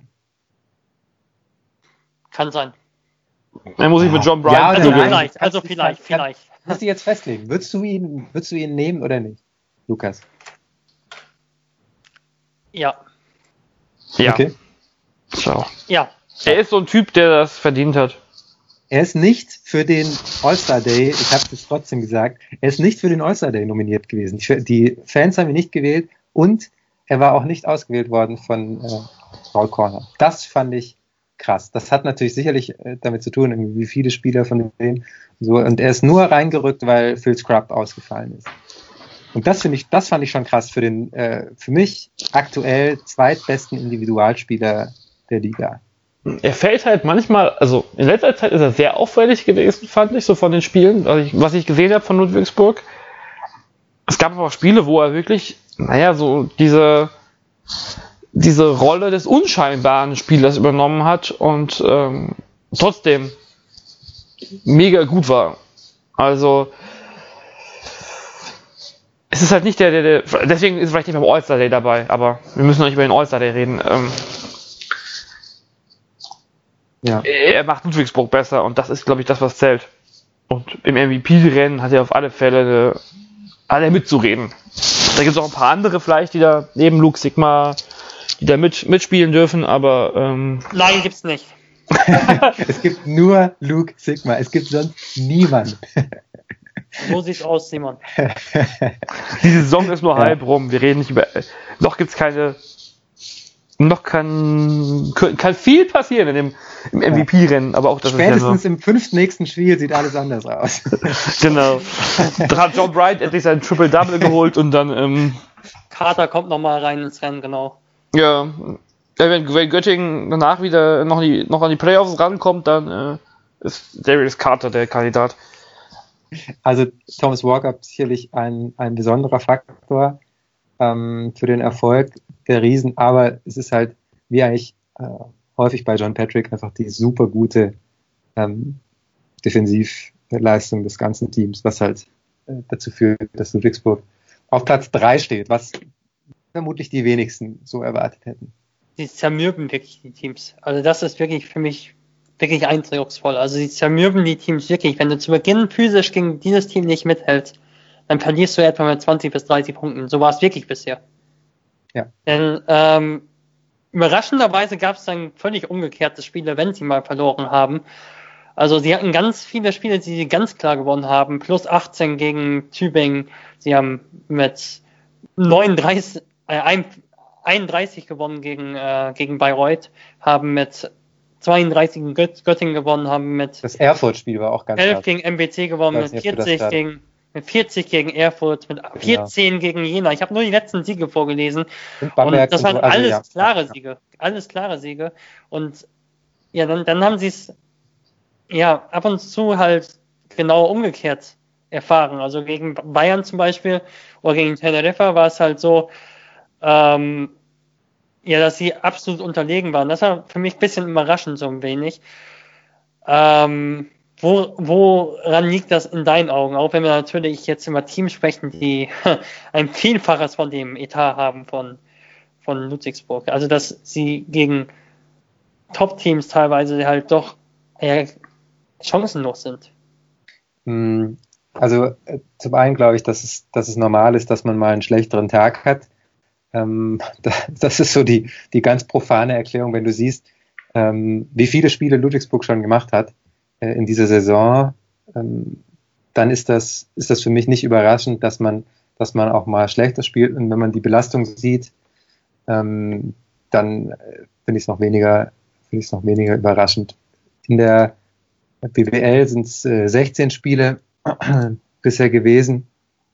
In der Champions League sind es 10 gewesen. Dann haben sie davor noch die äh, Champions League Quali gespielt mit äh, sechs Spielen. Da sind wir schon bei äh, 32 Spielen. Das haben andere in der kompletten letzten BWL-Saison gespielt. Und Ludwigsburg macht das in einem halben Jahr.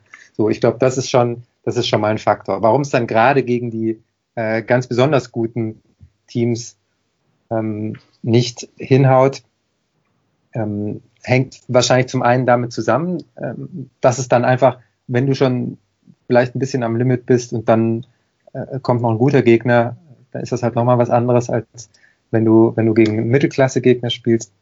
Und dazu kommt noch, dass äh, sie, wie ich finde, offensiv zu Teilen sehr konstant spielen.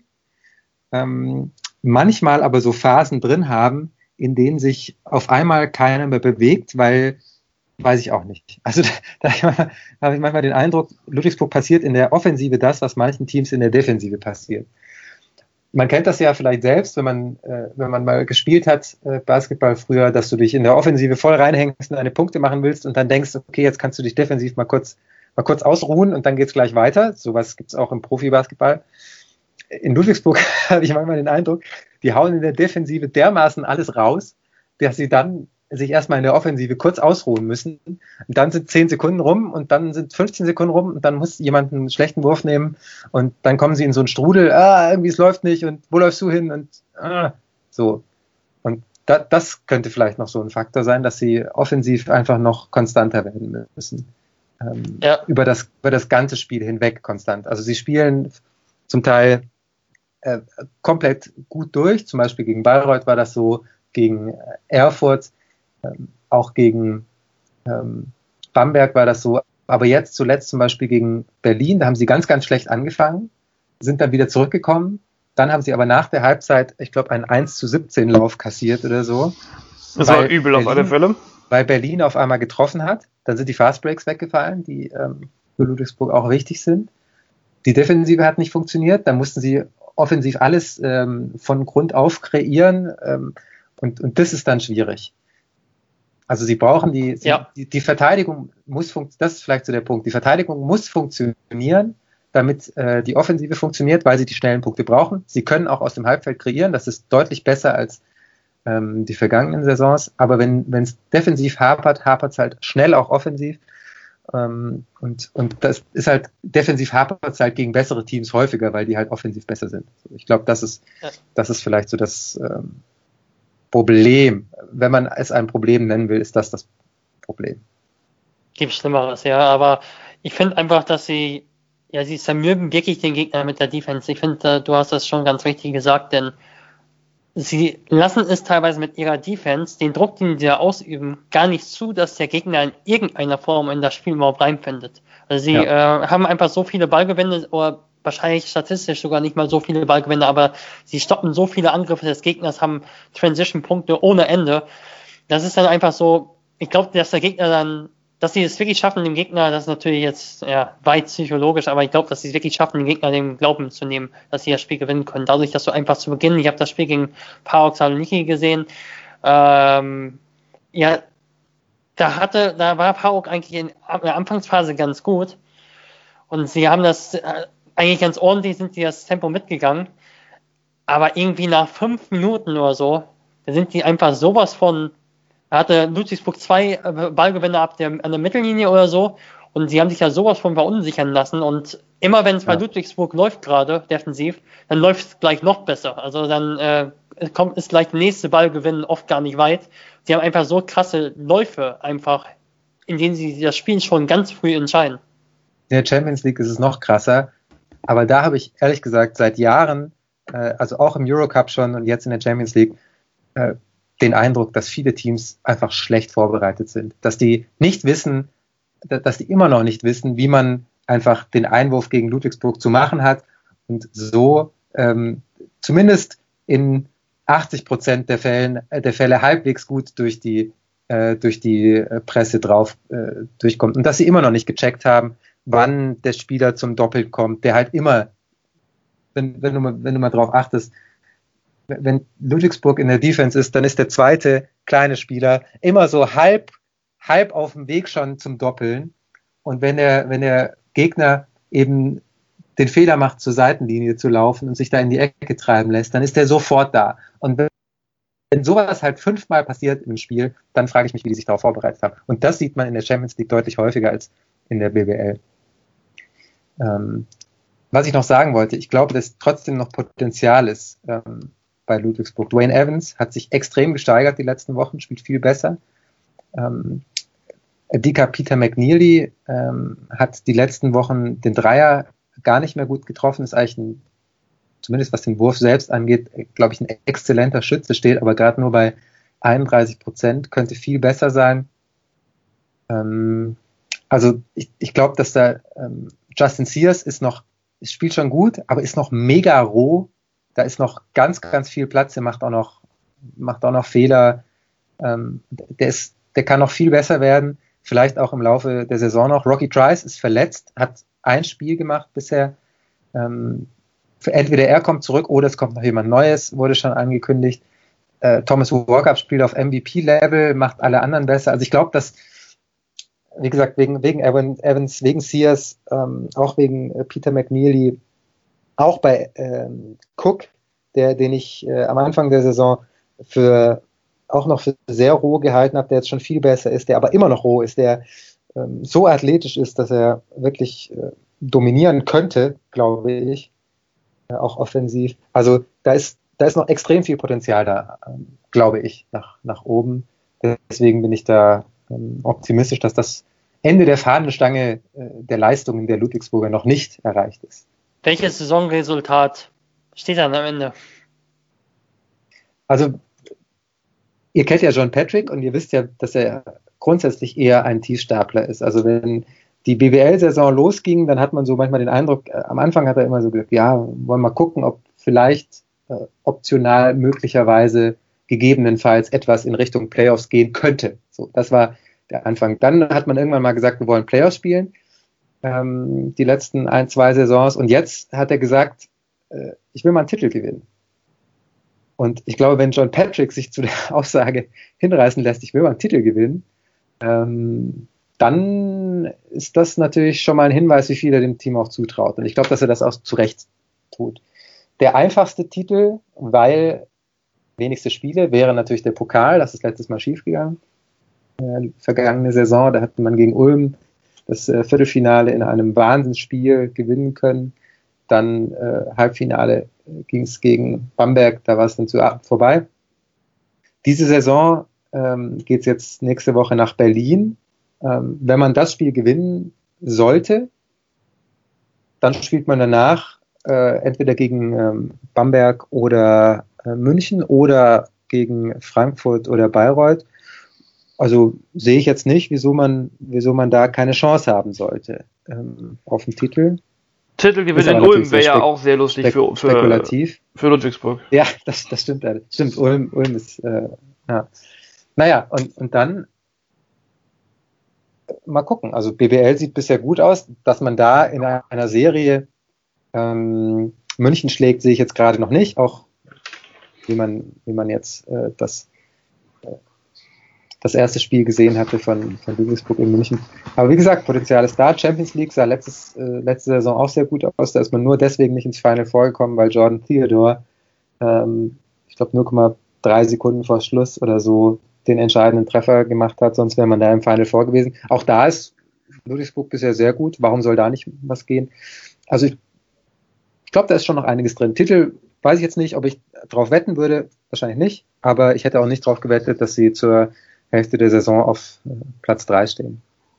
Ich würde, ich würde Ludwigsburg auf alle Fälle den, den Halbfinaleinzug endlich mal zutrauen, ähm, was ja so lange schon irgendwie nicht funktioniert hatte äh, in den BBL-Playoffs. Von daher ähm, Top-4-Chancen ja. im, im, ja. im, in der Champions League auf alle Fälle auch.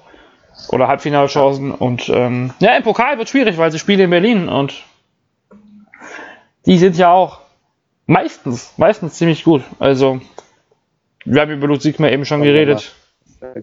Ja. Ähm, Wobei da Johannes Thiemann jetzt wieder dabei ist, der hat beim Heimspiel ja. gefehlt und der ist halt einfach brutal wichtig. Äh, ich weiß nicht, ob Radosaljevic ist, glaube ich, noch nicht wieder dabei äh, bei Berlin.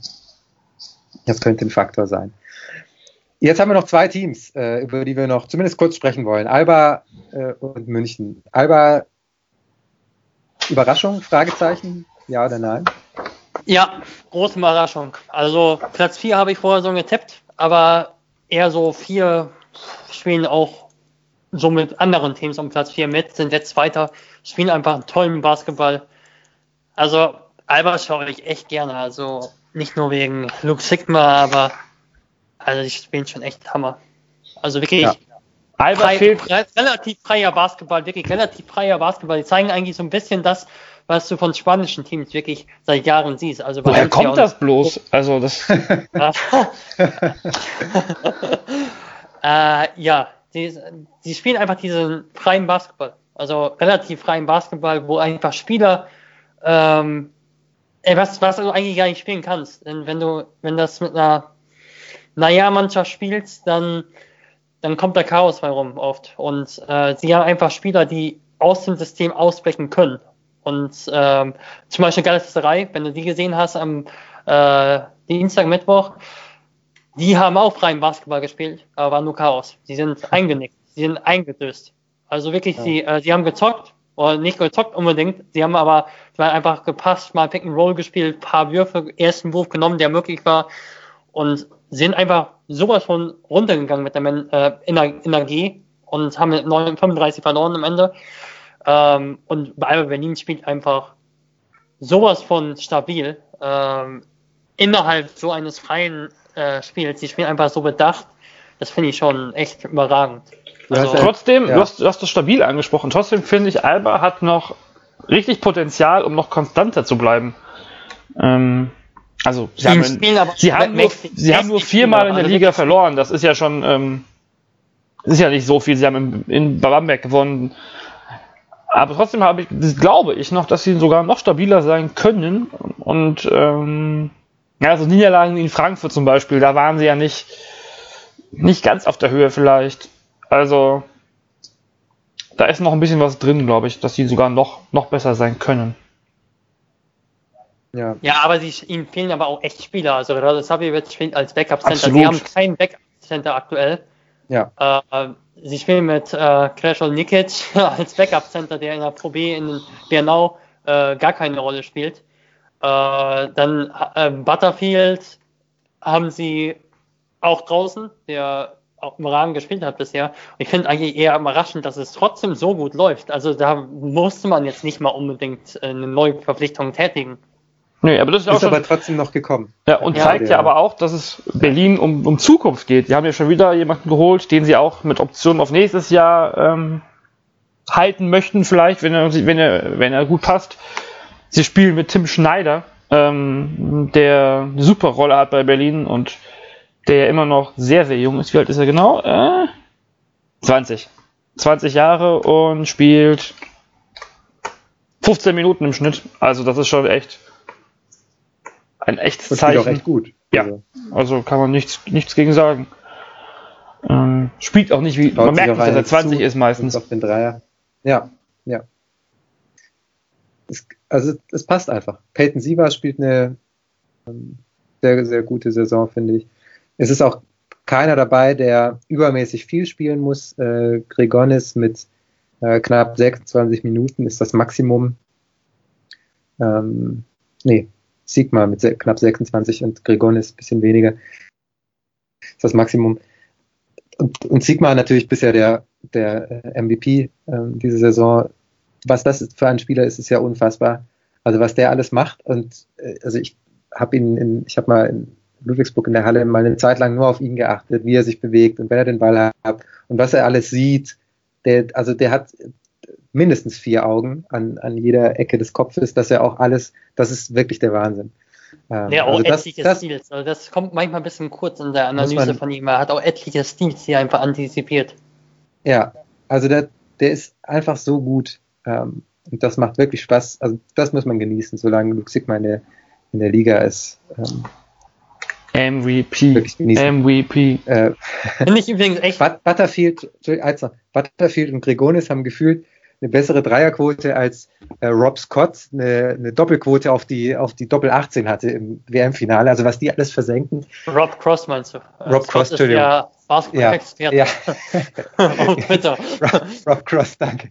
Ähm, da, also das ist auch wirklich verrückt. Dennis Clifford ähm, spielt super gut, finde ich. Also macht gar nicht so viel, aber macht super viele Punkte. Vor allem die guter Aktion. Verteidiger auch für die Größe, für die auch Größe das. wirklich schnell. Äh, Yoshiko Saibu ist äh, voll präsent. Auch er trifft seine Dreier. Ähm, Nils Giffey war verletzt, kommt zurück, schießt über 50 Prozent Dreier.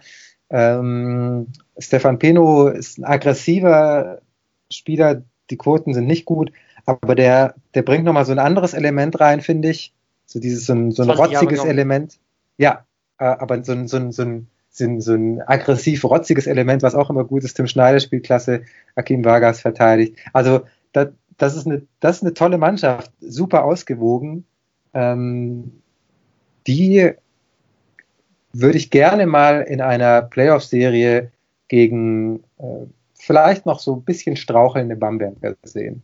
Das äh, würde mir Freude bereiten, dieses Duell. Weil ich glaube, das könnte richtig, richtig, richtig, richtig spannend werden. Und sie haben auf alle Fälle eine Chance. Also. Ja, ja, definitiv. sie stehen vor Bamberg jetzt. Also bei Bamberg, wie gesagt, müssen wir jetzt, glaube ich, erstmal zwei Monate auf Standby geben, was Ambitionen betrifft. Sie müssen einfach sehen, wie sie durch den Spielplan kommen. Aber Berlin ja. nimmt, denke ich, jetzt sogar noch mal richtig Fahrt auf, denke ich. Gerade wenn Butterfield zurückkommt und Savjevic, mir gefällt das richtig gut. Auch einfach, wie sich die Spieler individuell entwickeln. Ich denke, äh, Luke Sigma kann man da selbst noch mal rausnehmen. Also ich frage mich ja auch, was die spanischen Fans denken, wenn der einfach jetzt letztens in Gran Canaria gespielt hat und der dominiert einfach sowas von. Mit 27 Punkten, der hat, glaube ich, einen Fehlwurf nur gehabt. Der hat sowas von grandios da gespielt auf Gran Canaria was die sich denken, der war ja fünf Jahre oder so in der Liga und ja, der ist schon aufgefallen schon, aber der ist jetzt auch nicht überragend aufgefallen. Also er war eher so in äh, Valencia bei Meister war ja eher so der Typ Radoschewitsch, also der zwar 20 Minuten spielt, aber wo du sagst, okay, der man nimmt eine Rolle, eine Arbeiterrolle, aber äh, ist jetzt nicht unbedingt unserer Leader und der kommt dann mit einem anderen Team nach Spanien zurück und dann er dominiert ja einfach. Also ich finde, er hat auch nochmal einfach nochmal den Schritt, äh, hatten wir auch mit Marcel vor der Saison auch schon besprochen und so ein bisschen auch schon sowas erwartet. Äh, nicht in der Form erwartet, beileibe nicht, aber ähm, ja, er ist auch nochmal ein Spieler, der sich in diesem System Aito nochmal richtig entwickelt hat. Meint ihr, sie schaffen es ins äh, Viertelfinale im Eurocup? Glaube ich nicht. Die, die Gruppe ist einfach zu stark. Für die, die es nicht wissen, äh, in einer Gruppe mit ähm, äh, Gran Canaria, mit Galatasaray und äh, mit äh, Darüşşafaka Istanbul. Darüşşafaka ist das beste Team im ganzen Eurocup. Ja, mit und, äh, David äh, Blatt, äh, Coach und so. Also das und ist muss halt hoffen, ich habe letztens mit Jonathan darüber gesprochen, er meinte auch so, ah, der ist ja auch hier. äh, dass, Hallo! dass äh, ja, du musst eigentlich hoffen, dass Gran Canaria ein Spiel verliert gegen Galatasaray. Denn der, der direkte Vergleich ist schon extrem hart. Also mit 20 Punkten müssten sie, glaube ich, gewinnen gegen Gran Canaria zu Hause. Den direkten Vergleich zu holen. Ja, ja. Mal abwarten. Also lass sie mal, ja, lass sie mal ein, ein Spiel äh, gegen Dutchka gewinnen. Vielleicht. Nee. Das wäre halt krass. Da, vielleicht, warum nicht? Also ich würde es nicht ausschließen. Und dann ähm, ist alles wieder, also es sind, es sind zwei ja, dann Spiele ist alles möglich. 1-1. Aber sie haben halt. Ja. Ich, ja. Na, das Hinspiel in Be Sie haben mit 19 auf Gran Canaria verloren. Na. Nein, nein. Lass sie das Rückspiel gewinnen, lass sie eins gegen Daschka gewinnen und lass sie gegen äh, Gala das andere gewinnen, dann sind sie durch. Das war schon eine schwierige Aufgabe. es ist Alba Berlin. Hallo? Ja. Also, na, ich würde ich nicht, ich würde zumindest nicht ausschließen. Okay, Alba, äh, sieht gut aus. Äh, noch besser sieht es aktuell aus bei dem FC. Halbfinale. Halbfinale, Finale Alba Berlin und äh, im Eurocup wird es vorbei sein nach der Runde, denke ich. Ich wollte über Bayern sprechen. Er torpediert meine Bemühungen schon wieder. Ich kriege hier, das müssen mal die äh, Hörerinnen und Hörer hier wissen. Ich kriege hier Ansagen über Skype, so unter dem Motto, wir, was, was wurde gerade geschrieben? Ja, wir, wir müssen wir müssen langsam zum Ende kommen. Der andere schreibt ja. Ich versuche das hier weiterzutreiben. Und ihr, und ihr du hast, ja, ja, lass mal ein bisschen über. Lukas muss, noch mal, muss sich nochmal wiederholen und damit seine eigenen Bemühungen zu Ende bringen. Wir können doch nochmal über, über Gießen und den Einfluss von John Bryan sprechen. Können wir doch auch. So, so, so läuft das hier. Nur mal, ja, dass das auch mal geklärt ist. So, jetzt aber Bayern. Wir könnten mit dem Einfluss von Gießen auf Bayern reden. Verliert Bayern noch ein Spiel in dieser Hauptrunde? Bestimmt. Aber auch ja, nur eins. Gegen Würzburg. Okay, verliert Bayern noch Nein, Göttingen ja schon. Gegen Tübingen. Hm. Göttingen, wenn Kater ab dem fünften okay, nächsten okay, Spiel okay, wieder dabei ist. Ich stelle eine andere Frage. Verliert Bayern noch mehr als ein Spiel in dieser Hauptrunde? Wahrscheinlich nicht. Die sind schon Weiß verrückt. ich nicht. Aber es werden nicht ganz viel mehr sein, ne? Die sind schon verrückt gut. Es ist, So- dass sie überhaupt schon ein so- Spiel verloren haben, ist eigentlich überraschend. Also, und es war ja auch überraschend.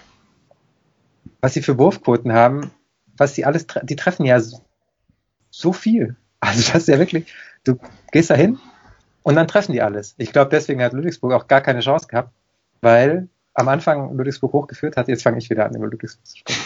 weil sie am Anfang hochgeführt haben und dann hat München auf einmal alles getroffen. Alle Dreier waren drin. Du, du konntest nichts machen. Warst einfach, sitzt du da, stehst da und die treffen einfach alles. Ja, aber die Dreierquote muss man aber auch sagen, die ist absolut nicht das. Die ist, die ist wirklich kein Aus, äh. Ja, Ausnahmemerkmal von dieser Die, Mannschaft. Zweier, die Zweierquote ist einfach. Im Spiel vielleicht, ja. Also ich finde es einfach überragend, wie sie es eigentlich schaffen, so gut zu spielen, ohne dass sie besonders auf den Dreier vertrauen sind. Wirklich ein schwaches Dreier-Team. Ja. Äh, werfen die wenigsten Dreier in Das der war BBL. in dem Spiel ebenso. Aber sonst War die sie Kritik auch vor der. Saison, aber es macht kaum einen Unterschied oder kaum einen Ausschlag, dass sie so wenige Dreier treffen. Denn sie schaffen es einfach, den Ball so überragend zu passen. Äh, haben die meisten Assists in der ganzen Liga mit Abstand. Nee, nicht mit Abstand, aber die meisten Assists in der Liga. Und ja, die haben 61% Zweierquote. 61% Zweierquote und Ja. werfen die meisten, nein, die vier, nein, die sechs meisten Zweier. Die, die fünf nächsten. ja. Ja. Nein, also das ist wirklich sehr, also das wirklich sehr, sehr gut. Devin Booker spielt mega dominant. Und es fällt manchmal gar nicht so auf, finde ich. Also er macht halt hier Punkte und da Punkte und am Ende hat er wieder seine 13, 14, ja, 12,8 Punkte bei einer Zweierquote von, zwei, äh, von Entschuldigung, 67 Prozent. Lucic fällt aus, äh, möglicher MVP, äh, ist vor der Saison gehandelt worden, fällt aus, die spielen einfach so weiter. Ja, also ich habe hab schon noch ein bisschen Zweifel wegen dieser Dreierquote und anderem. Ja. Ich glaube auch, dass es ein bisschen daran liegt, dass Bamberg auch wirklich nicht gut performt, dass Bayern so gut aussieht. Also, Hm. wenn du im Eurocup gesehen hast, gegen Turin haben die, glaube ich, dann unter 20 Prozent getroffen. Ähm, und das Kannst Spiel verloren. Kannst du sie mit einer Zone killen? Ja, Zone ist nicht möglich gegen das Team, weil es einfach, auch wenn Turin hat es in dem Spiel teilweise mit Zone geschafft, aber das Team hat zu gute Passgeber, um gegen die Zone zu spielen, auf Okay. allen Positionen. Sie haben Booker äh, als guten Passgeber auf der 5, sie haben äh, Matschmann als überragenden Passgeber auf der 4, sie haben Redding als Passgeber auf der 3. Äh, dieses Team wird es immer schaffen, alleine durch Überzahlsituationen, Dreiecksituationen äh, auf dem High Post es zu schaffen, den Ball unter den Kopf zu bringen. Das, das ist kein Problem für das Team, gegen die Zone zu spielen. Ja. Kannst es nur durch, durch gewisses Kalkulieren, denke ich, in der Pick-and-Roll-Verteidigung oder in der, in der generellen Verteidigung schaffen. Also, dass du da vielleicht mal bei einem ein bisschen mehr äh, weghilfst, dass du den Pass provozierst, zu einem Ja. Redding zum Beispiel als Werfer, als nicht unbedingt überragenden Werfer, dass du generell hohen Druck ausübst. Ich glaube, Ludwigsburg hat das auch echt schon gut gemacht im ersten Viertel. Ja, Äh, wenig, Also- wenig Mhm. Switches, lieber mal den, lieber mal den, ähm, den Dreier offen lassen und, und wieder aber trotzdem da sein, äh, dann sobald der Zug zum Korb möglich ist oder der Pass unter den Korb möglich wäre. Im Eurocup steht Bayern ähm, genauso wie Alba mit einem Sieg und einer Niederlage da. Gegen Turin, das war schon überraschend. Äh, die, die Niederlage, danach gab es jetzt einen Sieg gegen Vilnius. Die Gruppe ist nicht so stark, in meinen Augen. Übrigens auch die anderen Gruppen sind nicht so stark wie eben die, die Alba-Gruppe. Die haben es da echt heftig erwischt. Aber da denke ich schon, dass, dass Bayern ähm, weiterkommen wird. Glaube ich auch. Also Ähm. das Turin-Spiel war schon echt enttäuschend, aber ja, sie müssen da sollten halt gegen äh, St. Petersburg zumindest vielleicht eins gewinnen. Äh, Ja. Beide vielleicht sogar am besten. Äh, beide sogar am besten vielleicht. Also das äh, Niederlage gegen Turin tut, tut schon weh, aber ich glaube vom Gefühl her, dass sie auch die nächsten Spiele alle gewinnen könnten. Mhm. Oder zumindest eins in St. Petersburg verlieren, aber das mit 4-2 in die nächste Runde einziehen, das glaube ich schon. Ja. Ja, und in der Hauptrunde, ich denke, Platz eins. äh, ich will nicht sagen, ist sicher, aber ich gehe nicht davon aus, dass noch ein Team kommt, was sie von Platz eins verdrängen kann. Ähm, Ludwigsburg nicht? Nein. Hör auf, mich zu provozieren. Nein, auch Ludwigsburg nicht. Und ähm, auch Alba nicht. Dann, dann mal gucken, wohin das führt. Aber ich habe ich hab wirklich ein komisches Gefühl bei Bayern irgendwie. Also vielleicht ein chronisches, komisches Gefühl wegen der vergangenen Jahre. Aber ich habe irgendwie ein Problem damit, mich da jetzt schon so festzulegen, dass die am Ende ja locker Meister werden. Auch nee, das hat auch niemand gesagt. Mh, also, ja, stimmt. Also aber Playoffs gesagt, Playoffs, aber. Ich glaube, ich glaub, sie sind aktuell Favorit in, auf die Meisterschaft und können auch eine Runde weiterkommen, auch im Eurocup. Glaubst du das? Das ist ja eine hehre These, ja. Das ist, ja. das ist eine riesige These, ja. ähm, ja. Aber warten wir mal ab, ich denke, gerade gegen Turin war es schon so und die hatten immer wieder Spiele, wo sie, ja, die haben brillant hochgeführt zu Beginn und haben dann schon teilweise Einbrüche gehabt, richtige Einbrüche gehabt und Spiele knapp noch werden lassen, die quasi schon entschieden waren. Also da könnte, denke ich, schon noch mehr konstant über 40, Konstanz über 40 Minuten einkehren. Also sie haben auch noch Potenzial, ja, sie haben auch noch Potenzial, ich weiß aber auch nicht, inwiefern sie so viel Potenzial noch haben, wie vielleicht Bam, ja, Bamberg gut strauchelt jetzt halt sehr, aber ich weiß nicht, wie, wie weit sie wirklich noch so viel Potenzial haben, wenn ihr wisst, was ich meine. Also ob die vielleicht wirklich schon so wenig am Limit schon spielen. Ja. Nein. Schauen wir mal. Denke, Bayern ist schon, schon gut. Ja. Haben, haben wir irgendwas nicht besprochen, was wir noch unbedingt zu sagen hätten?